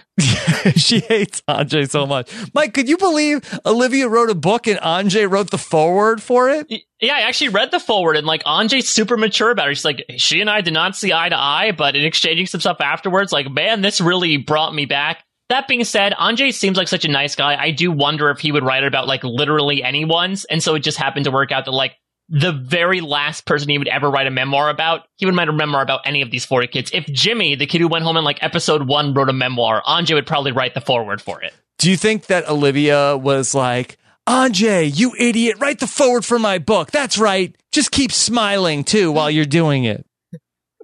exactly. Like, here's this guy. He's always smiling, even when he writes the forward for me. Maybe that's, I haven't read the book. Maybe that's the tone that she has when she's writing in general of like, working on Kid Nation was so dusty. It was like, how much dust could there be? No more dust.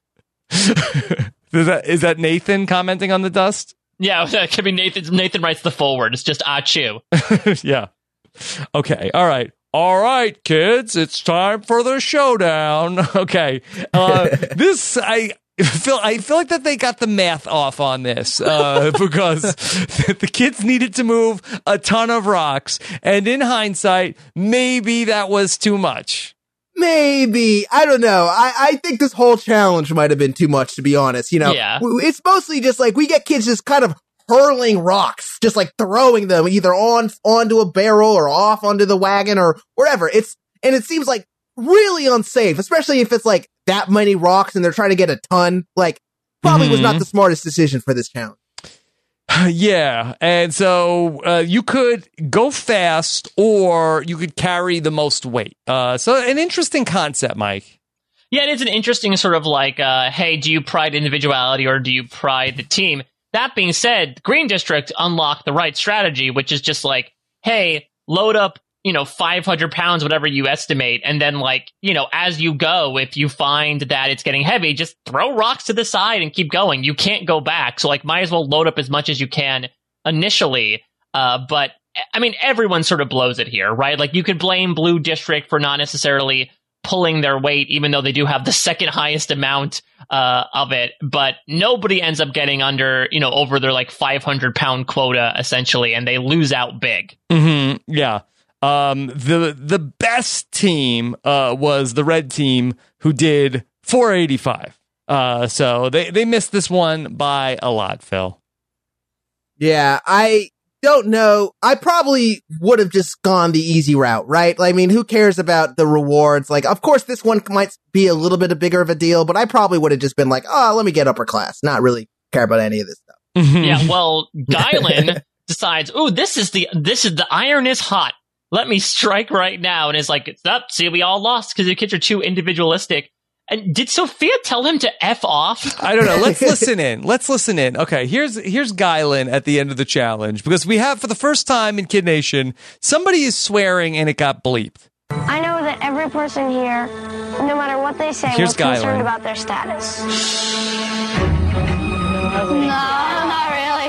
Are you guys really sure about that? Yes! Guylan, shut up! I was sort of offended that Guylan said that. We were not concerned about getting upper class.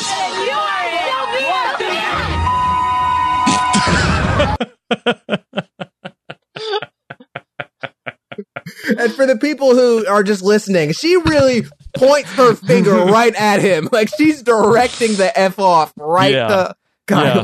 Uh, and Greg comes back from commercial break and says everybody uh, wanted to say what Sophia said. Yeah, no, everyone's like celebrating. like Sophia might have gotten a gold star right there, right then, just for telling off Guylan.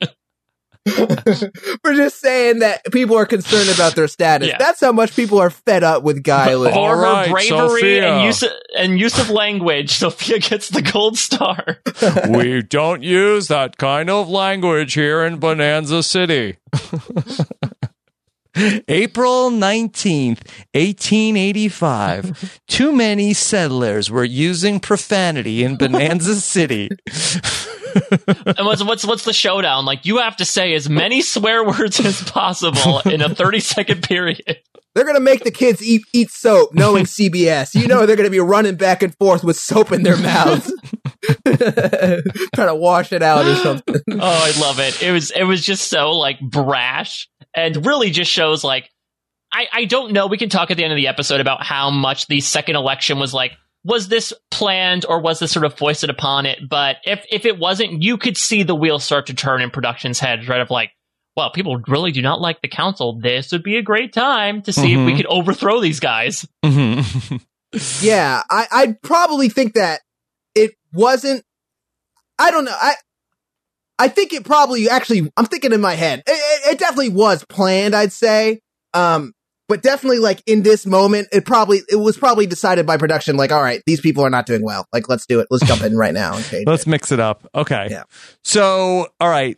We here's what you two in a row, no prize. Here's what you could have had. It was either beds for everyone or a kid lounge that's not picking up everybody. Uh, Mike, would there have been a, a- any children uh, killed or maimed uh, if they would have dropped off the kid lounge? Yeah, I mean, well, no, because the kid lounge looked like the the dumbest thing, the most dull thing I've. It seems like a place that like Jonathan lives in, right? Like it's his trailer, and it's so basic. It was what it was a singular TV. There were pillows on like a chase lounge and Chinese checkers. Like there was barely Mhm. entertainment, and even Jonathan's like, and not everyone's gonna fit in there. so it's like, no, who would want this? Nobody wants this. There's not a confessional of anybody being like, oh man, I'm so sad we missed out on that trailer. hmm I, but I bet it's not freezing at nighttime. That's true. That's Yeah. true. I don't know. It's I like would the have liked to HOH see the shot. Yeah.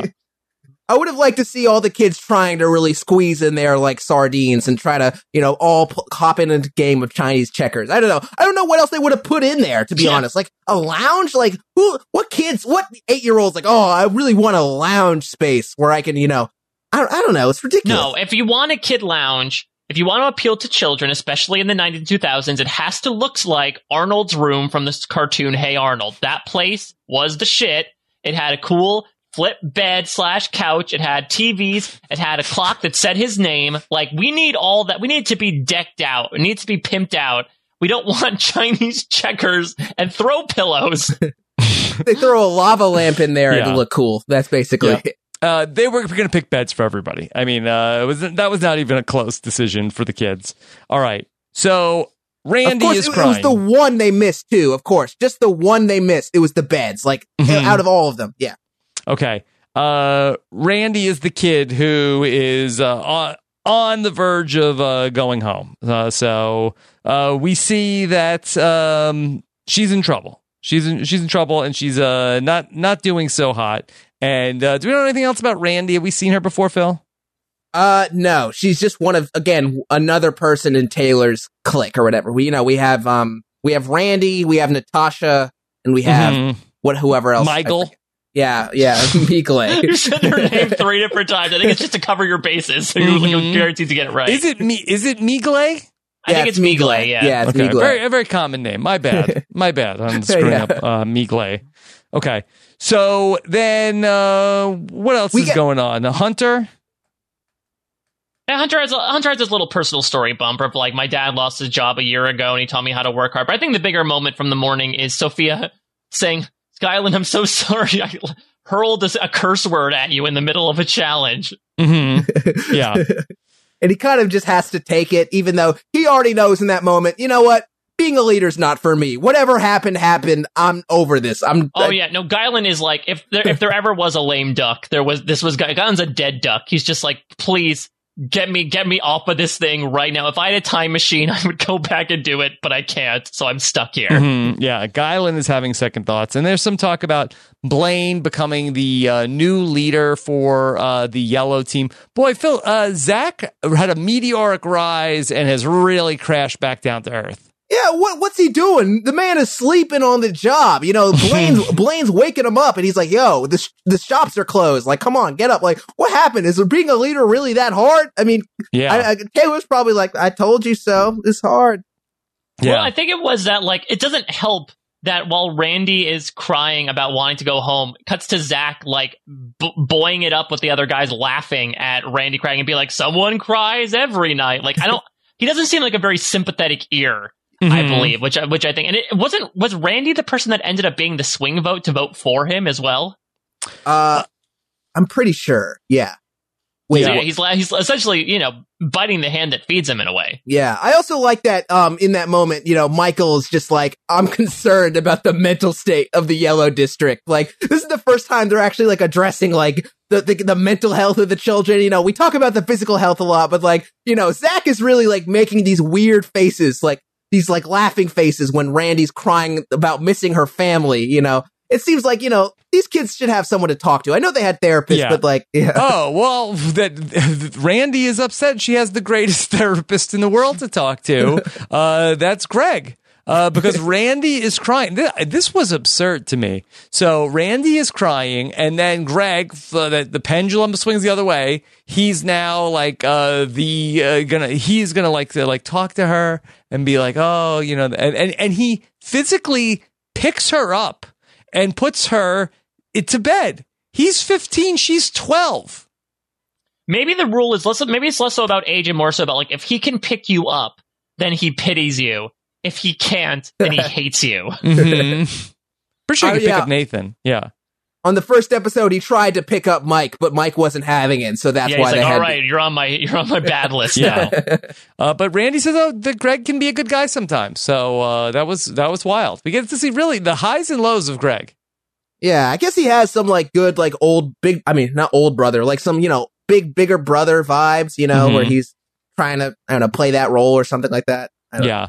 Okay. All right. Uh, who should get the gold star?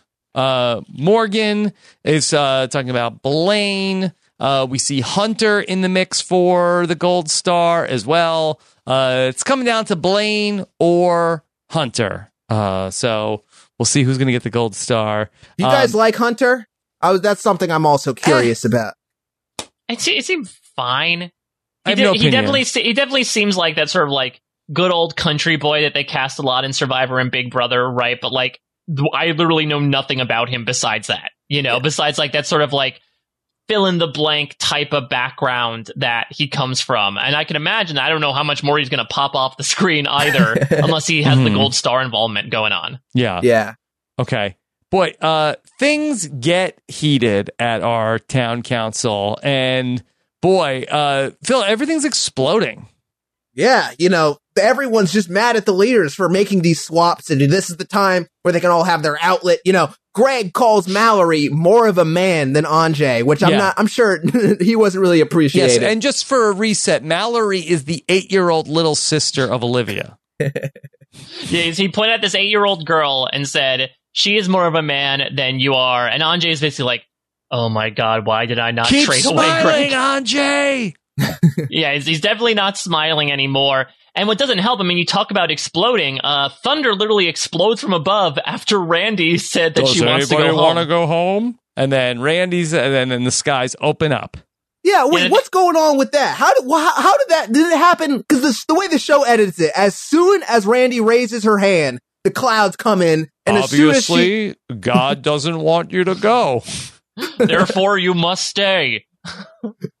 but the kids like acknowledge it in the show too. Like they're like, oh wow, like look look what happened. Like I, I Mhm. how did that even happen? I have no idea. Yeah, that was think it. That was all it took for Randy to stay. Well, you know what it was? It was that the powers that be, and I mean, you know, whoever's above, The uh, producers like, of Kid Nation. Yeah. They're like, okay, well, we don't want Taylor to go because Yeah. she's gold, and Taylor's linked to Randy. If Randy goes, there's a chance Taylor Yeah. may go. So, like, let's let's send send a signal in the sky to really say, they- don't go, Mike, Randy. They're like on the roof, like doing like an old timey like radio show. and Yeah, with the- got, with like the that big thunder sheet metal, and they're like they've got the hose up there spraying water on the roof.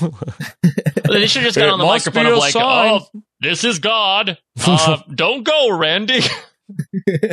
I'll give you a gold star, Mhm. a God gold star.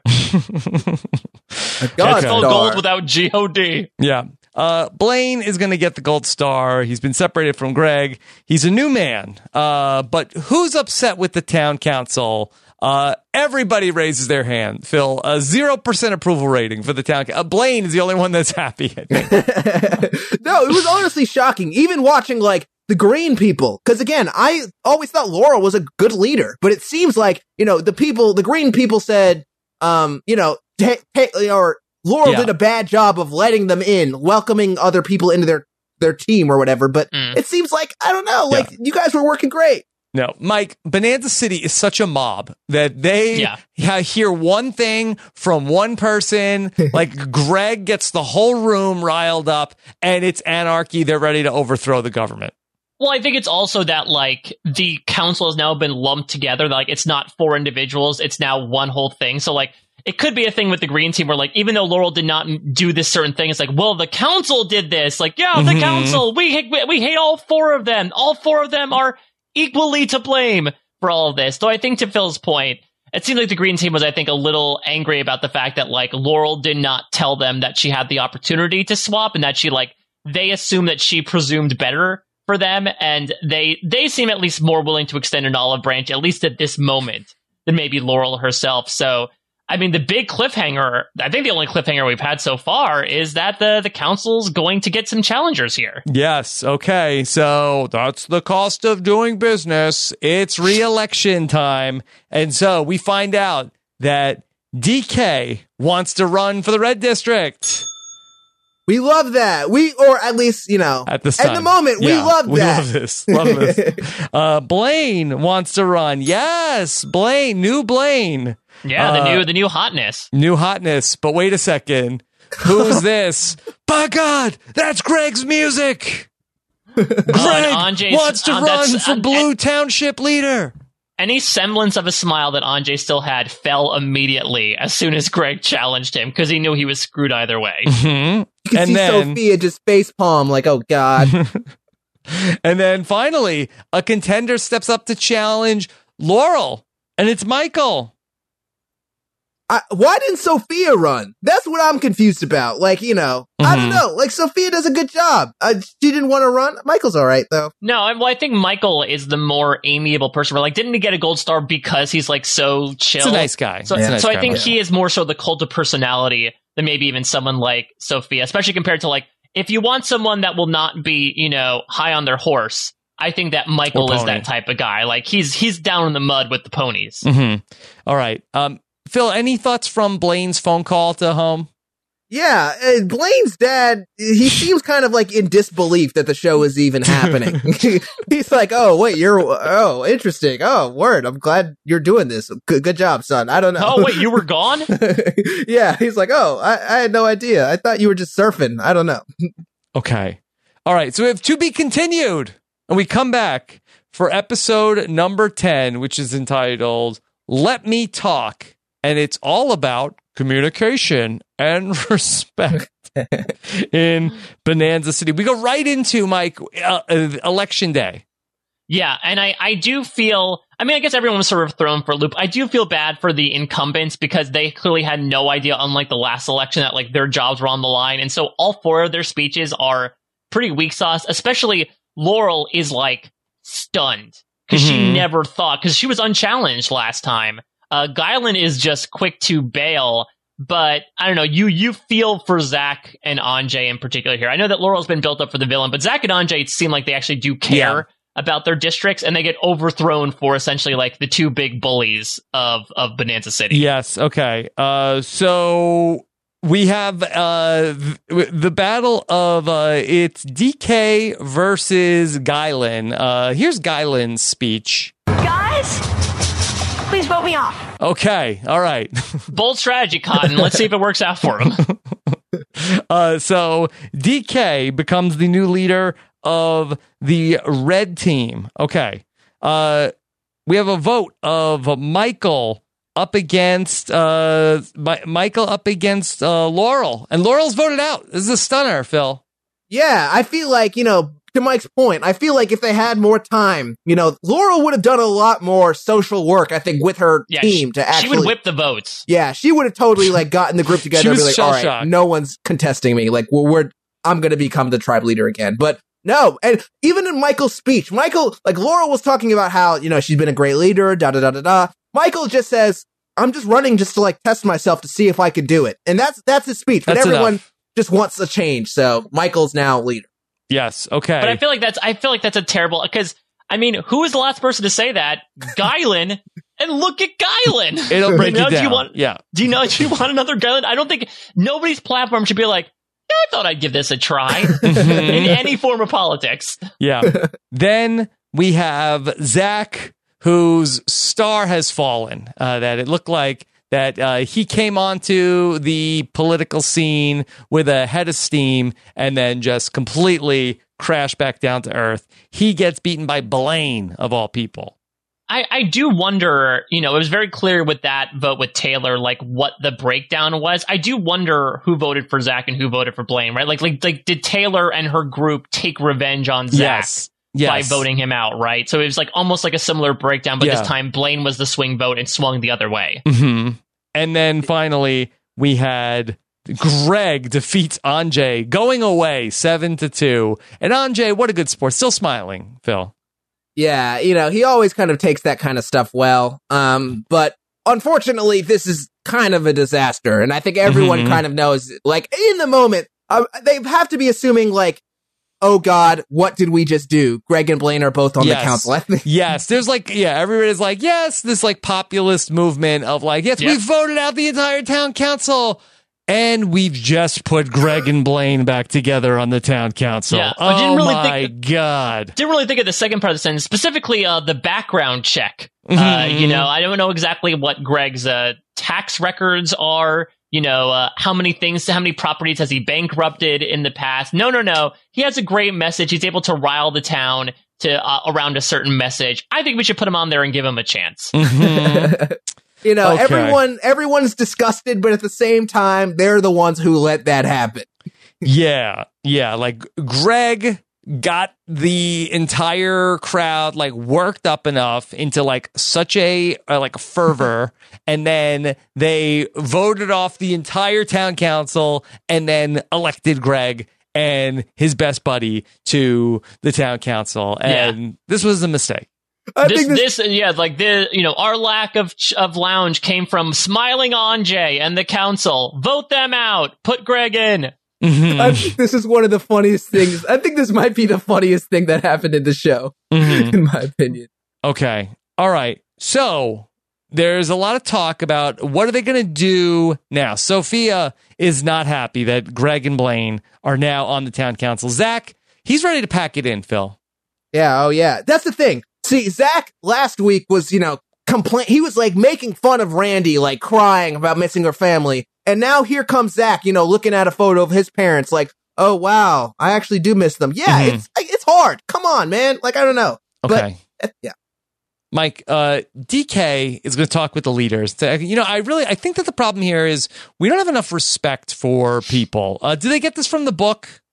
Have they? I don't know. They they didn't visit the book of like, well, Bonanza City fell apart when everyone couldn't respect each other and no, everyone was talking over one another. They did not do games from seventh grade that helped everyone learn not to interrupt one another. So maybe you should do that too. Yeah. Okay. So Blaine is going to say, okay, we're going to do a game. It's called the communication game, where everyone has to talk, and then if anybody interrupts, back to one. Got to start the whole thing over again. And so, Phil, maybe this is going to be these new rules are going to help with the decorum in Bonanza City. Yeah, I don't know where exactly they wanted to go with this game. Like, what Mhm. was it actually going to accomplish besides just everyone introducing themselves? I think obviously they knew people were going to mess up, but I'm surprised at how bad some of these kids actually were at this game. Like, you know, um, I think, you know, Kelsey was just introducing herself and Natasha just starts like laughing. I don't really know why, but it seems like the kids can't really keep it together. Maybe she loves Pennsylvania. Ah, and this this just brought back horrible memories. Because as someone who grew up doing a lot of theater, this is a, a game very similar to this. That, to your point, is not really about communication, more about like concentration and gelling as an ensemble, where you count from one to whatever number you want to, but only one person can say a number at a time. If more than one person says a number together, then you have to start all over again. And it was the most like frustrating test of endurance to all get on the same page. And I can't imagine, especially at a young age, when you were starved and freezing, having to do that as well. So it just was like a, it's a terrible exercise coming from people who, as they'll very quickly bring up, do not practice what they preach. Yeah. But Phil, why? What like what was this going to accomplish? I think it was just Greg and Blaine now celebrating the fact that they were in power and they could have them literally. They were like, "Dance, monkey, dance. Do my Mhm. do my bidding. Yeah. Do whatever. I don't really care." Nobody likes this. The game is no, a well, because Greg's like, all right, you guys need to learn how to respect each other. And then, like, when somebody laughs, like, Natasha, you idiot! Look what you did! You ruined it for everyone. And it's like a game about Yeah. respect, but then like when someone says like it's their birthday, Pharaoh's like, happy birthday. And Greg's like, you failed. You lose. Good day, sir. Like he's like, you have to start over. Like Yeah. uh, he's just saying happy birthday. Yeah. Eric is the one who is calling out Greg for this, uh, that he really doesn't like it. Uh, Markelle also is another person, a big detractor of uh, the communication game. Michael Yeah. hates it. Yeah, I mean, in theory, again, it's this idea of, um, and maybe this speaks to politics as well, right? Of like espousing values that you yourself do not possess. Uh, it, it's sort of tough to have Greg specifically be the paragon of guys. We all need to talk in turn. Let's not be insulting to one another, and let's have a lot of honor and respect for your fellow Okay. man. Uh, that like that's not Greg. That's never been Greg. Okay. So later that night, we see a meeting. Uh, Michael and Laurel and some of the green team members, Eric, they're having a secret meeting. And they're talking about how we did not like the communication game, but guess what? Guess who is spying on Michael's campaign? It's, It's Greg and and Blaine! Blaine. Yes. They're hanging outside the window and they overhear everything. And they hear that Eric says basically that I wouldn't even mind if they just sat in the middle of town and talked to everybody instead of if they uh, enforce these rules like this. Yeah, and they, and they and they're really pissed at Michael in particular. Like, Michael, we thought you were cool. You were one of our friends, and now you're you're bad mouthing us behind your back to your green team friends. Uh, but I love this. So much shades of Sandra Diaz Twine, right? Just like Mhm. they're they're in like they're not even in a spy bunker or a spy tree. They're just standing outside of the cabin, just happening to listening in on the green team. I guess yelling out the window about Right. how much they hate Greg and Blaine. So, Phil, somehow, okay, they say, oh, Eric wants us to just sit in the middle of town and talk to everybody. Eric, your wish is granted. Okay. And now somehow they also flip DK during this, like where DK has been nothing but a stand up guy for nine episodes of this show. All of a sudden, DK is the third wheel to Greg and Blaine. Yeah, I think they got DK just based off of emotion. You know, they were just like, you know, they were saying they, They were know, talking DK about us. Yeah, exactly. It's just like they think you're a bad leader, or and so DK's all of a sudden now DK's like been riled up for this next like five Yes. minutes. He's Yeah. Upset. You know, Well, that's a great point, though. Could Greg and Blaine either intentionally or unintentionally thought that that included DK as well? And it was like, DK, they were talking so much crap about you specifically. You need to Mhm. join our cause too. Yeah. All right. So now Greg and Blaine and DK now set up shop in the middle of town to, as Eric said, talk to everybody, but actually instead they're going to catcall all of the women of Bonanza City. Yeah. Taylor, you're looking good today. Yeah. Hey, you doing? I'm looking good. Yeah, mamacita. Yeah. Looking nice and hot. Hey, Sophia, Keep you're it. looking good today. Oh yeah, I love those shorts. You wear them every day. Yeah. So we're going to prove how wrong these people were about our lack of respect by complimenting everyone's looks and outfits on a surface level as they're walking by. Were they trying to insult or compliment Sophia with, hey, Sophia, those shorts that you wear every day? I think I think it's like a it's like a sort of like an open faced compliment sandwich. Like it's a compliment, but there's like a little bit of sarcasm in there, right? Oh, they're like, negging her?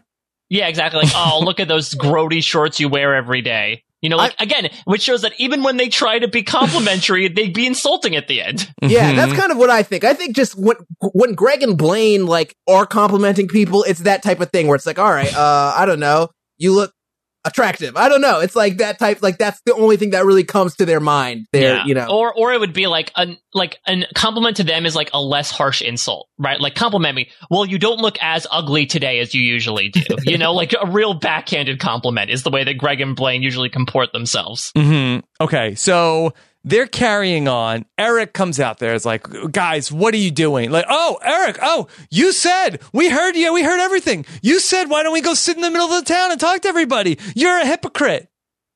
Yeah, and, and this is exactly what what you know Eric had in mind. He wanted everyone to catcall everyone, of course, and it Yep. just it seems like it's just like it's like Beavis and Butthead in power. It's just like, what are you guys doing? It's insane. And then all hell breaks loose. When you rile up hippie kid Michael, you know that like you Mhm. have pushed things too far, where they have to physically drag him away while he's screaming at them. Yeah, Michael is going crazy. Uh, Phil, is this the biggest fight we've seen in Kid Nation in Bonanza City?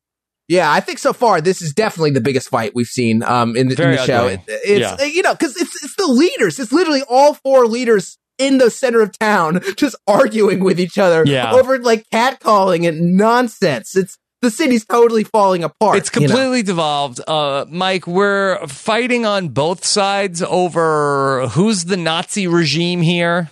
Yeah, a lot of comparisons to that, which considering gold star symbology, I don't necessarily love. Uh, Mhm. but Blaine also reveals to that point, like he's like, you know what? We might just withhold the star. We might not give it to anybody. I did not realize that was an option, but I'm Mhm. assuming if you're production, you're like, yeah, I'm, I'm going to make that an option. I want to create drama. I would love for the town council one time to be like, nobody's getting it, you little assholes.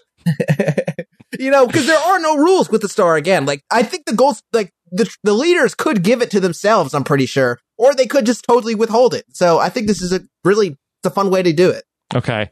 Uh, there is some healing. Laurel reminds everybody that, okay, that look, this is a, a town, not a district. We can't just have one strong district. We have to work Look- together. Yeah, look at like post presidential Laurel here. You know, she's retired. She's had some time to think for herself. Unity. I mean, she had a real, she had a real come down, right? Like she had that morning after where she like stormed off, being like, "I can't believe I'm not in power anymore." But now she's like, "Yeah, you know what? I I got let the power go to my head, and I think now we could extend an olive branch or a, a handshake in the case of Michael, which is as good as his word." Okay. Yeah. How much this week do we think that Laurel's just like, you know, you know, I'm not a council leader, so I might be able to win a gold star this week. You know what I mean? I, Yeah. I think, you know, sometimes I'm thinking, you know, she, she's thinking this might actually be an advantage for her. It's very true. Yeah, she's like she's the one that's seen as sort of like the Camp David, right? Like she's the peace broker between the warring council, and she has that influence even though she's not on it. I think this is win-win for Laurel. hmm So, all right, Michael is going to try to talk to uh, Greg and DK. And Phil, is he able to talk some sense into them? Uh, no, No. not at all. uh, Greg wants to come down on Taylor. This is a uh, not a lot of Taylor in these last couple episodes, Mike. Yeah, I mean, there was a little bit with Randi, but we get back to, of course, Taylor being lazy, and Greg tries the Greg version of pushing Taylor along, which is essentially to threaten her. And basically, or and DK specifically is like, hey, you know what? Uh, if we win the reward, you're not getting anything because you don't contribute. Mm-hmm. Yeah. it- it- Taylor's like, yeah, Taylor's like, she said she's quitting from working, but Mhm. like, it's like, did were you ever working before Did she Taylor? start? Yeah, deal with an it, empty okay? threat. Yeah.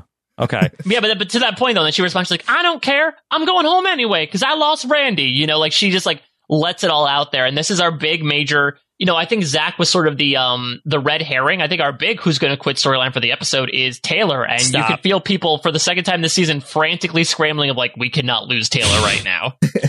Okay. Showdown number 10. Gather up, pioneers. Okay.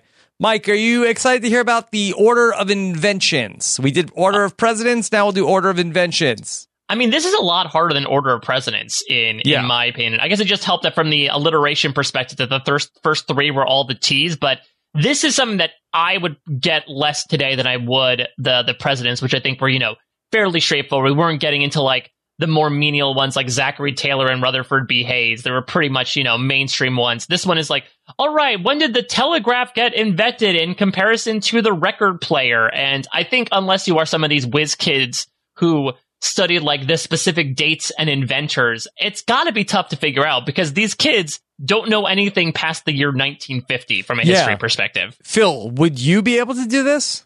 That's the thing. It's like, does any kid know what a photograph or a phonograph is? Like, Mm. a phone versus like a telegraph versus like I'd totally like just mix all this crap up. I don't know. I know radio and television. Those are the only two things Right. I know, and that's kind of the only thing I'd be able to track. Well, I think they need to come up with a song called like uh Telegraph killed the uh, the Telegram star, and then what? Phonograph killed the Telegraph star because we have video killed the radio star. That's a very easy chronology, Yeah. but we need need the rest of it to tie into the timeline. Uh, I think this is very hard. I mean, I feel like if I gave my kids like a Victrola, an eight track player, a VCR, and a DVD player, they, they would not be able to put those in order. Well, it doesn't help that because vinyl is on its way back now. You'd think the Victrola is the most recent, Mhm. actually. yeah. Okay. Uh, Phil, they also communication is very important, so they have to like carry a pie on like a long stick. Yeah, Jonathan says pie holders too much for my ta- for my liking. He's like, you have to take your pie holders and put them up and Yeah. make sure you hold like. Our Kid Nation branded pie holders now available in the CBS store to play at home. yeah. All right. Um, ultimately, it's going to be the red team that has uh, the most problems. Mike, uh, DK is uh, really struggling with this, especially then uh, Mike is also yelling at him, and DK does not want to take his answers.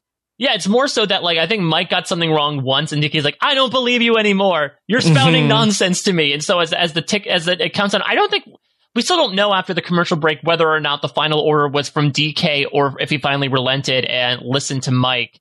Uh, but you know, the other fun stuff that came out of this was we get a little bit of like a Blaine dumb at it, right? He doesn't know what a phonograph is. Uh, Zach courteously calls him a moderately intelligent young man. Uh, the other thing that I loved, uh, which I would have totally done, is Emily eating the pies. Like if I'm handing out pies, I'm, and it's not pies, right? It's just whipped cream on top of a pie plate, like they usually do in Wild and Crazy Kids. Like I get a little bit off the top. Why not? I'm just standing out there at the top. A little whipped cream, you know, throw it on, save it, save it for later in the kitchen. No, I- I'm I'm I'm helping the job, right? Because like uh, they have to scrape it off at the end of the day. Like waste Mhm. not, want not. We just learned a few weeks ago about waste. Mm-hmm. yeah, Blaine puts television first. Like, let's really like work through that one. Yeah. Like, come on, Blaine. I don't know. Maybe be electing you for the leader wasn't the perfect decision. All right. So, all right, let's see the rewards. Oh my Uh, God. Behind door number one is something that the settlers in Bonanza City used ponies. Uh, I don't like. They weren't really They to ride. It was like you can make them take the water. this, this was so bad. this might have been a step, a shade better than paint because at least like the ponies could maybe be used for hauling. But we've seen the Amazing Race so many times to know that like these are live animals that cannot be tamed. I just love that it was a legitimate decision between letters from your parents or a gaggle of smelly ponies. oh, how do you know they were smelly ponies, Mike? oh, Amanda Rabinowitz told me. They're not big enough. No, They're yeah, very exactly. smart. But I just, I don't know. I just love this. Like, all right, we really need someone. We really need like a a Rafe's choice here. We got letters from home. What's equally as weighing? Pony Express. a bunch of ponies that they can use around the town. Yeah. Like you have ten days left. You're really like concerned. Like, oh, I don't want to carry water for the next ten days. Like, I it's know. I think right. that the ponies would be more appealing if it's like you could use them for meat. Yeah. Do we know if Manya is one of the kids in Kid Nation? She Oh, loved the good pony. Yeah, that's very true. That's very true. Uh, I, yeah, I just such a, a an inane. And for a second, they tried to make us believe that they were actually going to pick the ponies, which actually, knowing this council, they may have actually done so. Well, yeah, Greg is the one that makes the call, and he says, uh, he's like, Jonathan, we're gonna take the ponies and throw them out the window, which you should not do. That was I can I can pick up the pony, therefore I have pity on it, so I don't chide chide it that much. um Phil, and then they give out all the letters and they don't give out one to Taylor and they sort of say, uh, Taylor, uh, you want this letter? Do you? like you're gonna start being good now, aren't you? Yeah, like or were they really allowed to withhold the letter from from Taylor's parents? Taylor's mother was not going to have that. If you know, if they mm-hmm. have to withhold, withhold the letter, they would not have been pleased. You know what? The, you know what they should have done? They should have pulled an Ica You take her Ripped letter and you letters. feed it. You, you feed it to the pony. Mhm. the horse eats the letter. Looking at Taylor's face, that would have been classic. Deal with it, Taylor. Pony's eating your family's words. But I don't know. I do like that we get a little bit of a nice moment with Taylor. You know, Taylor's been quiet for this like last three episodes. We haven't really gotten that much from her. And the stuff we have gotten, you know, is the emotional stuff, like with Randi. And I don't know, like we do. I'm I'm glad that you know we get this like a small little emotional moment with Taylor and getting the letter right here. It was good. All right, we're gonna read the letters. Um, Mike, we spent a lot of time on Laurel's letter. Yeah, uh, I also love. We're gonna find out Laurel's uh, parents later have an even thicker Bostonian accent. Yeah. than than her, like bordering on Trish Hegarty. Like, uh, oh, you got that Bonanza City money. Here, I've got, the, I've got, I pulled the this when Laurel gets the gold star. Here's her call to uh, call to mom. Come here! I'm just really happy.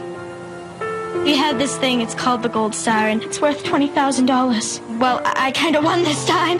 You won $20,000? Mike, what does she say at the start of the call when the mom is? She's like, yeah, come here. Come here.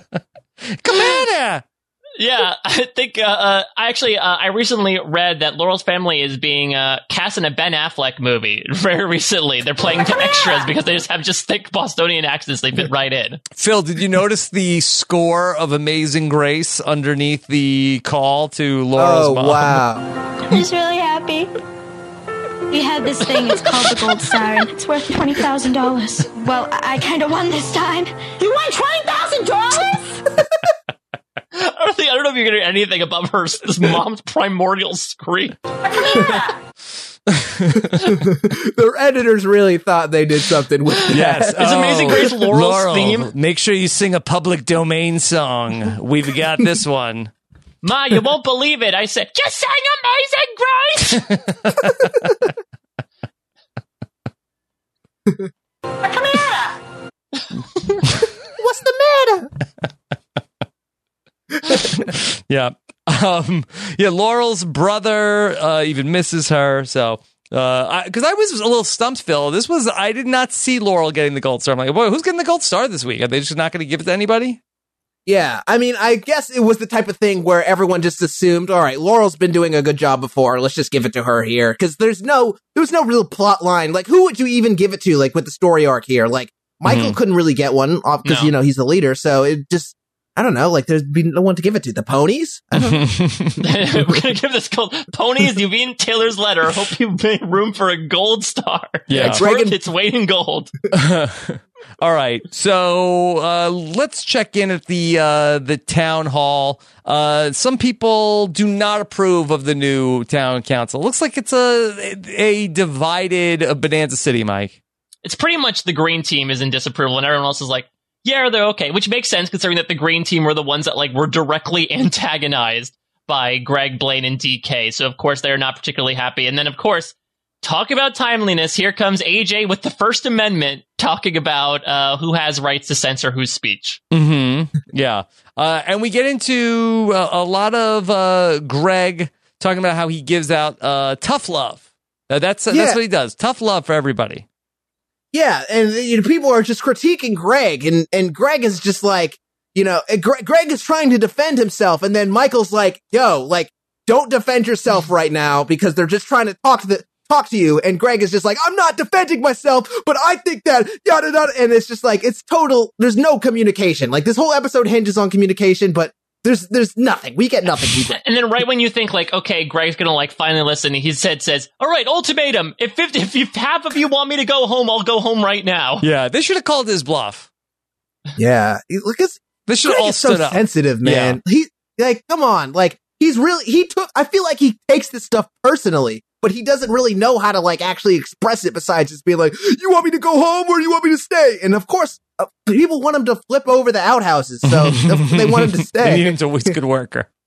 Yeah, Yeah, no, he definitely is like the why you mad bro guy, right? Of like, oh, like, wow, I can't, like, Anjay, you're crying over, you know, all this Titanic stuff and losing the town council. And then, like, as soon as he gets accused of stuff, he's like, what are you talking about? Stop calling me names. That's it. I'm done. No more outhouse pushing. But they, they, no one wants him to go. They basically just say, like, hey, stop being stop being a dick, and, but still stay and help us with your big 15 year old strength. Nobody's listening to me. Okay. All right. Um, who's going to get the gold star? Um, it's going to be Laurel. So uh, congratulations to Laurel. She calls her mom. Uh, she gives a hug to Greg. They're on the same page. Nice. Get a little, nice little moment with them too. Yeah. All right. Mike, anything else from this episode? Uh, I don't think so, but man, I mean, you guys talked last week about how, I think Phil in particular, about like how the hangriness and the fatigue is starting to settle in and we really experienced so many highs and lows, right? Like I feel like the the talent show was a real high in terms of everyone like having a great time. And then almost as immediately as the next episode, things just hit rock bottom with just the mood is completely depleted. Everyone's whipped up into an uproar that only exacerbates with the new council. Like these are definitely the the three most climactic episodes, particularly episodes 9 and 10 of the season so far. Yeah, a lot of upheaval that went on here in uh, Bonanza City. Uh, I think it's been interesting that the show started with like a, a completely uh, different town council than what we're at. Um, I think it's interesting that uh, the town council now is completely all guys and all Yeah. like Yeah. older guys. Uh, they've sort of like I think that they, the producers have sort of like uh, what, uh, whatever the mechanism was going to be, it has ended up in the hands of like the oldest and most influential like bad actors in the group for the most part. Yeah, it's really weird that it worked out that way. It's kind of surprising and it's a little frustrating, I guess. But uh, yeah, I don't know. It's just, it, yeah, it's upsetting. I guess. Well, so It it's weird because yeah, they're older, but like Greg sort of pitches himself to the younger kids, right? Because he's like always helped them, so it's almost like he has like the younger kid block and feels like he can represent them, even though as this episode Yeah. proves, like at the moment he's only really in it for himself. Yes, he gets the younger kids to not vote in their best interest. Yeah. He's their bully. so uh, I think that maybe there was like be a better mechanism to elect the leaders of uh, Bonanza City than to just have like the biggest, strongest kids like yell at everybody. It's also because I think because of like the their physical stature, they they tend to have the more louder voices in the crowd, and so I think people conflate that with leadership sometimes. Like that's Mm. what happened with Greg. Of like, well, Greg's big and yells a lot. That makes him a leader type. I think he'd do well he being the the, determining voice of our megaphone, district. right? Yeah, exactly. Like he, he'd be the determining voice of our district, and I think that that this, it very quickly shows. And who knows, maybe to come, you know, Greg in particular is going to turn around with his new role on the council. But I think it definitely shows that like just because someone is is you know speaking up about something may not mean that like they are particularly right for sitting in the position that they are yelling at. Yeah. Okay. I feel like a lot of it also just has to do with just like the psychology of like when you're Mallory's age, you see an adult figure. And of course, like when you see Greg, Greg is kind of like an adult. So you'll, you know, vote for someone like that over, you know, someone of your own age because, you know, your peers. or. Vote for Greg. He reminds me of my dad. says a troubled young kid. Okay.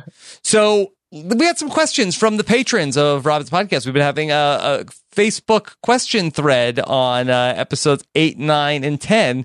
Uh, some of these things we covered, but some we uh, didn't. Sarah Steele wants to know In what universe does the coolest kids' lounge ever include Chinese checkers and 30 pillows? None.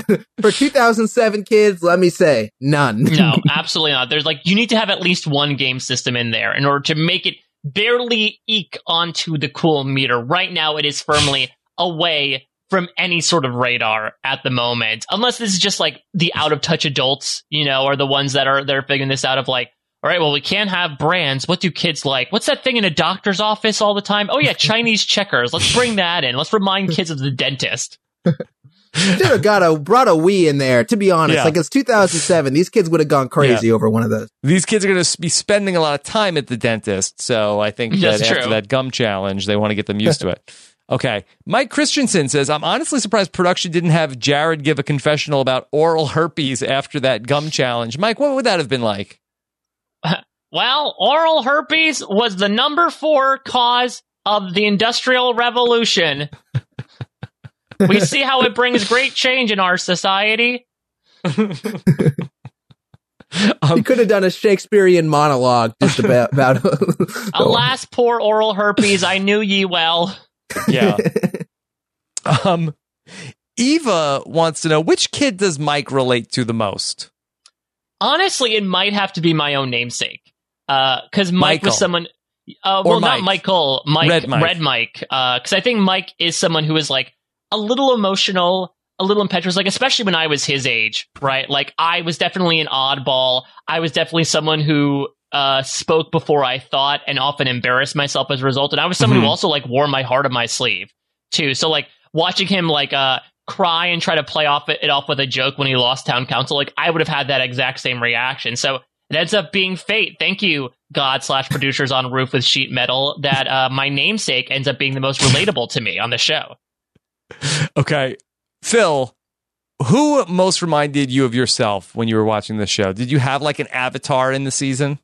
Yeah, so it my track record kind of didn't go that well. Like when I, in the first episode, I was like really in on Jimmy. Jimmy was my man, and then Jimmy left, and then I was all in on Cody, and Cody was my dude because he reminded me of Mhm. me, and then he left, and so I would say, you know, looking back, probably you know someone like a Cody or someone like that, or, or maybe like a like an Anjay, but not as smart, but you know someone who kind of like thinks they're really smart, even though they kind of just like talk nonsense and don't actually know how to like lead people or talk to people, something like that. Mm-hmm. What about you, Rob? I don't know if I really see myself in any of uh, the children of Kid Nation. Uh, do you have a suggestion, Mike? I feel like Eric. I, I was actually thinking Eric. Like I think you could you could do a wand off about a song about New Jersey. You know, Yeah. You're someone who's not afraid to speak up, though. He just came out of nowhere, though. I feel, I'd like to think that I would be like somewhere in, in the main cast. Yeah, there, there's no real gamers on this cast. That's the thing. I'm trying to think of someone who's like really because I feel like if you went on Rob, you'd really be wheeling and dealing, even if there was nothing to mm. really wheel or You deal. know, but I, I think you are from an airtime perspective. I think you're the Alex.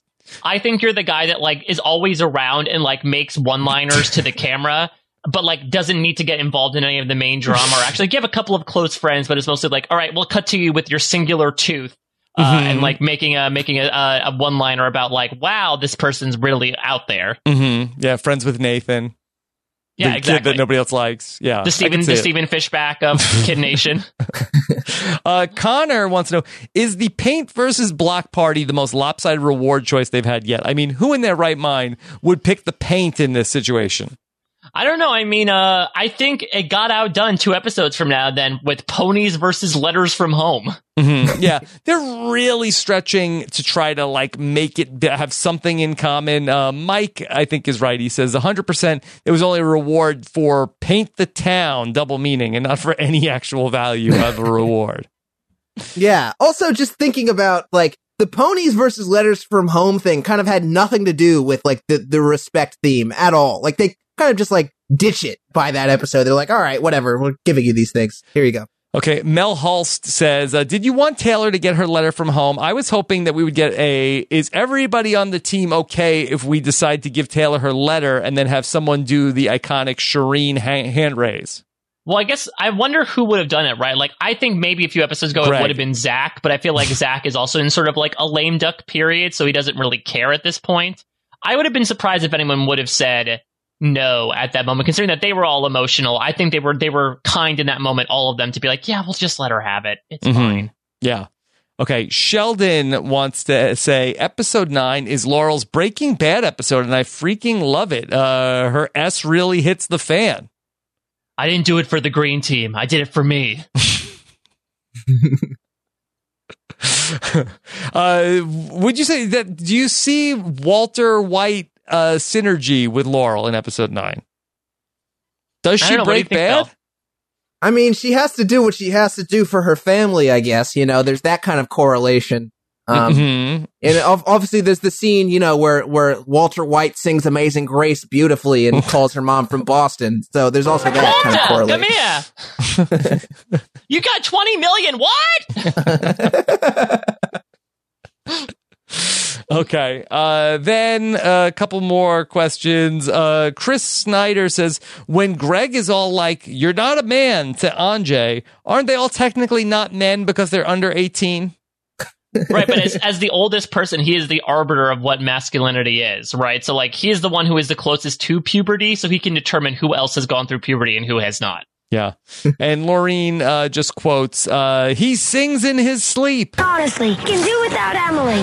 But why do we need Nathan? He sings in his sleep. He's like in agony over the fact that he has to sleep with Nathan. Well, imagine you were lying down to bed, and it's not like, you know, whale noises or like serene sounds. It is someone belting Ethel Merman show tunes out while you're trying to get your 40 winks in. That's a problem.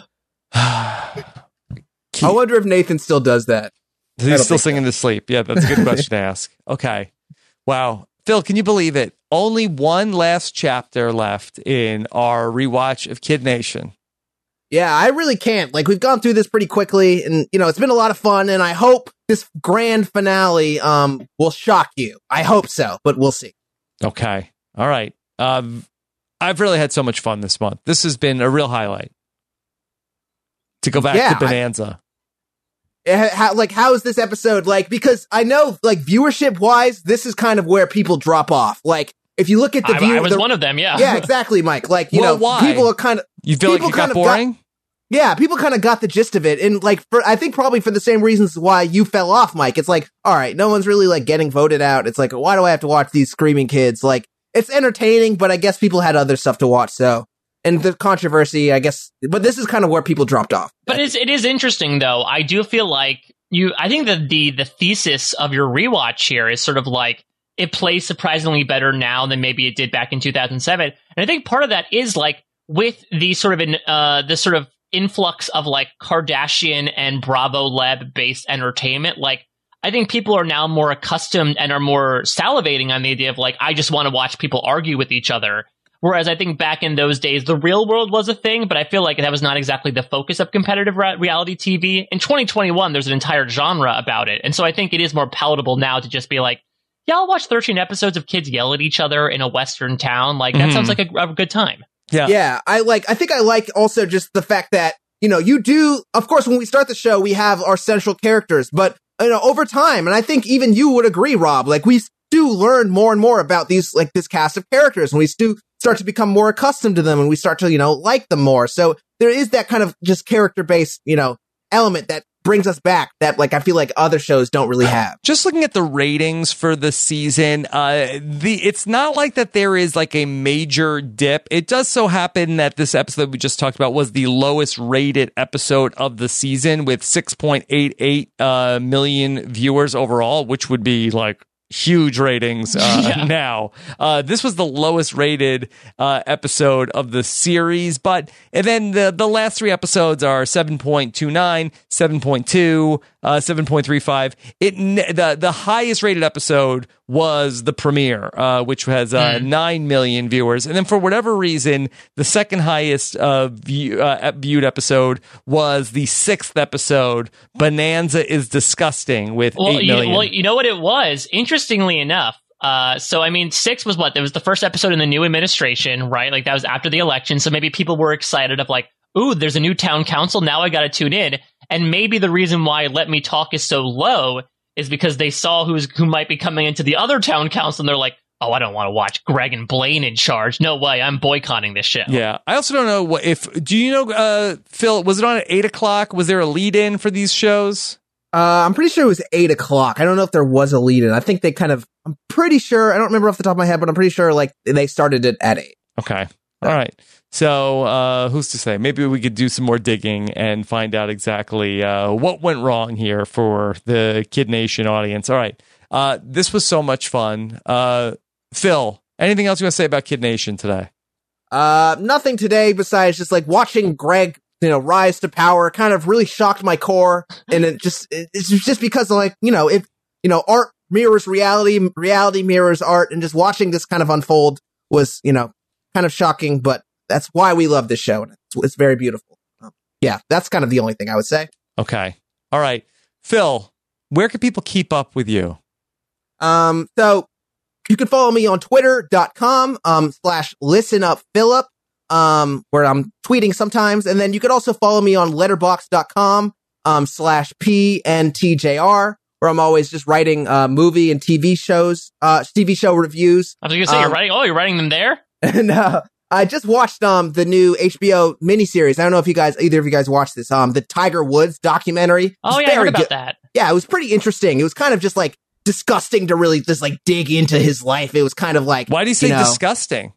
because like you know the whole show is about how much you know it's weird that we become we start to fall in love with these celebrities but that's what the whole show is at the same time we're just like learning about tiger Mm. tiger woods' is like you know tabloid So- life and his nightclub life and his affairs and all this stuff but it was pretty it's pretty Wow. interesting i really liked it yeah Is it just a thing now where every January we're going to have some sort of like mini series documentary about a famous athlete? Right, where we had Michael Jordan last Oh, I think January. this is some documentary about something tiger.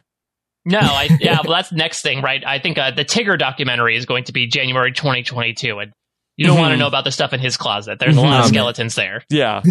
okay. All right. Um, Phil, I'm looking at uh, top ten movies from uh, from Phil for 2020. yeah i just saw you know i have no life guys in case Mike, you do don't you know i just guess? I just watch movies all day, so I, you know, at the end of the year, I like to, you know, make a list of the things I appreciated. Um, and so this year also, there's no blockbusters, so it's a, probably a Hmm. bunch of random movies that no one's seen. But I recommend people watch the list, or people watch the movies on Yeah. my top ten list. You can find it on Twitter. Mike, I've heard of exactly one movie in Phil's top 10 for 2020. Is it Palm Springs? No. oh, I, I don't know. Is Palm, Palm Springs is not in Was there, Palm right? Springs on there? Oh, I didn't know. I, I feel like that's one of those ones that sort of like fell through the cracks of like, hey, it happened to come out on Hulu. It's technically a movie, so it might make people's No. list. the only one I've heard of, Soul. Number eight. Oh, You like it? Okay. I, I didn't love say I've Soul. seen it yet. I just I just heard heard of it. I don't even remember the uh, that the only we the only movies that are ever on in my house are Star Wars movies, episodes one, two, three, four, five, six, seven, eight. We Not haven't, got, nine. we we haven't gotten into that one yet. We keep going back to the beginning. Well, you're on the you're on the platform, right? Just like be like make a couple misclicks, like, oh no, this Pixar movie came on. I think we should watch it. hmm Yeah. so we'll see. We'll see if we can get them to switch over. Okay. All right. Uh, Phil, looking forward to the finale uh, next week. Chappelle will join us for the Oh, home stretch, episodes 11, 12, 13 of Kid Nation. Mike, what do you have going on these days? Uh, I am I am rewinding like a mofo in line with uh, the RHAP rewind going on right now. I'm talking about a lot of stuff from the past. Uh, so Rob mentioned that speaking of the past, Rob and Grace and I got together to go through Survivor jury speeches. Highly recommend people check that out. It's a lost art form, and it was great to sort of relitigate a lot of fantastic and maybe not so great jury speeches from over the years on Outwit, Outplay, Outlist. Of course, uh, over on post show recaps, we're going down the hatch with Josh Wigler. We're about to cannonball our way into season four of Lost, which I am very excited about, a personal favorite season of mine. Uh, and then I'm ex- I'm going on to a new project as well, talking about another past show. This one I have never seen before. I'm doing a podcast with my lovely wife Angela Bloom called The Bloom Files. We're Whoa. talking X- we're talking X Files. Uh, Wow. She loves the show, one of her favorite TV shows of all time. I have never seen an episode. And so uh, we have sort of handpicked several episodes uh, to get us through, you know, a block of weeks where every week we're going to watch one or two episodes of The X Files. Me for the first time, her for the umpteenth time. Talk about our different reactions, opinions. Does it play well in 2021? We've already Mhm. recorded a few episodes, and the intro podcast explaining the entire purpose of the project is dropping on Sunday on Poster Recap. So I hope people check that out, whether or not they are new to the show or not. And then I'm still staying in the past with reality TV as well because Shannon Guss and I are going back to season five of Survivor, Survivor South Africa Champions. Uh, we're actually going to be recording our episode three and four podcast tomorrow night. It is a weird ass season of Survivor, but there's a lot of discussion worthy and fun stuff going on to talk about. And Shannon and I always have a lot of lot of fun talking about all the uh the like weighty and light stuff that exists in international survivor. So if you if you want to check that out, it's all available on YouTube and you can join Shannon and I along for the ride. All And right. then of course, speak about new stuff, Rob, you and I are going to be back in less than a month talking tough as nails. oh, yeah. Tough as Nails is around the corner. Yeah. So I think I actually uh, might have an interview uh, squared up with our man Phil Keoghan coming up uh, next week, uh, previewing the cast of 12 people that I'm sure we're going to be talking about. But very excited about that. That was sort of like a uh, a critical darling, I think, of 2020 in reality television, and so I'm excited for it to to come back and see what else, you know, what other people we get to see. Who are the new Roofer Lees of the world? Okay. All right. So a lot of stuff coming up from Mike Bloom. Of course, if you missed it this week, we've been continuing to count down all the way from 40 to 1 the best Survivor seasons of all time. This week we talked about the 38th best season of all time, according to the fans of Rob Has a Podcast. Talked about Survivor Thailand. Had a, a very fun panel the other night. Uh, David Bloomberg, Chappelle, Sasha Joseph uh, joined us. We also on the 90 Day Fiance recap. Uh, Lauren Ashley Beck joined Puya and myself to talk about the week in 90 Day Fiance. And then, of course, uh, Outwit Out Play Out list uh, is up. I'm going to be talking with Taryn Armstrong about The Hustler. Going to check out uh, that Hmm. brand new show. Uh, Taryn says that it is a very interesting social strategy experiment. So uh, we'll take a look at that. And then we got some talking with T Bird coming up this weekend, and then another edition of the Hot Takeoff coming up on Renap. So jam packed week here on. Rob has a podcast. Of course, uh, thank you so much for listening. We'll be back next week with chapter five, the finale of our Kid Nation rewatch. And we'll figure out what we're rewatching in February on the RHAP rewatch. Take care, everybody. Have a good one. Bye.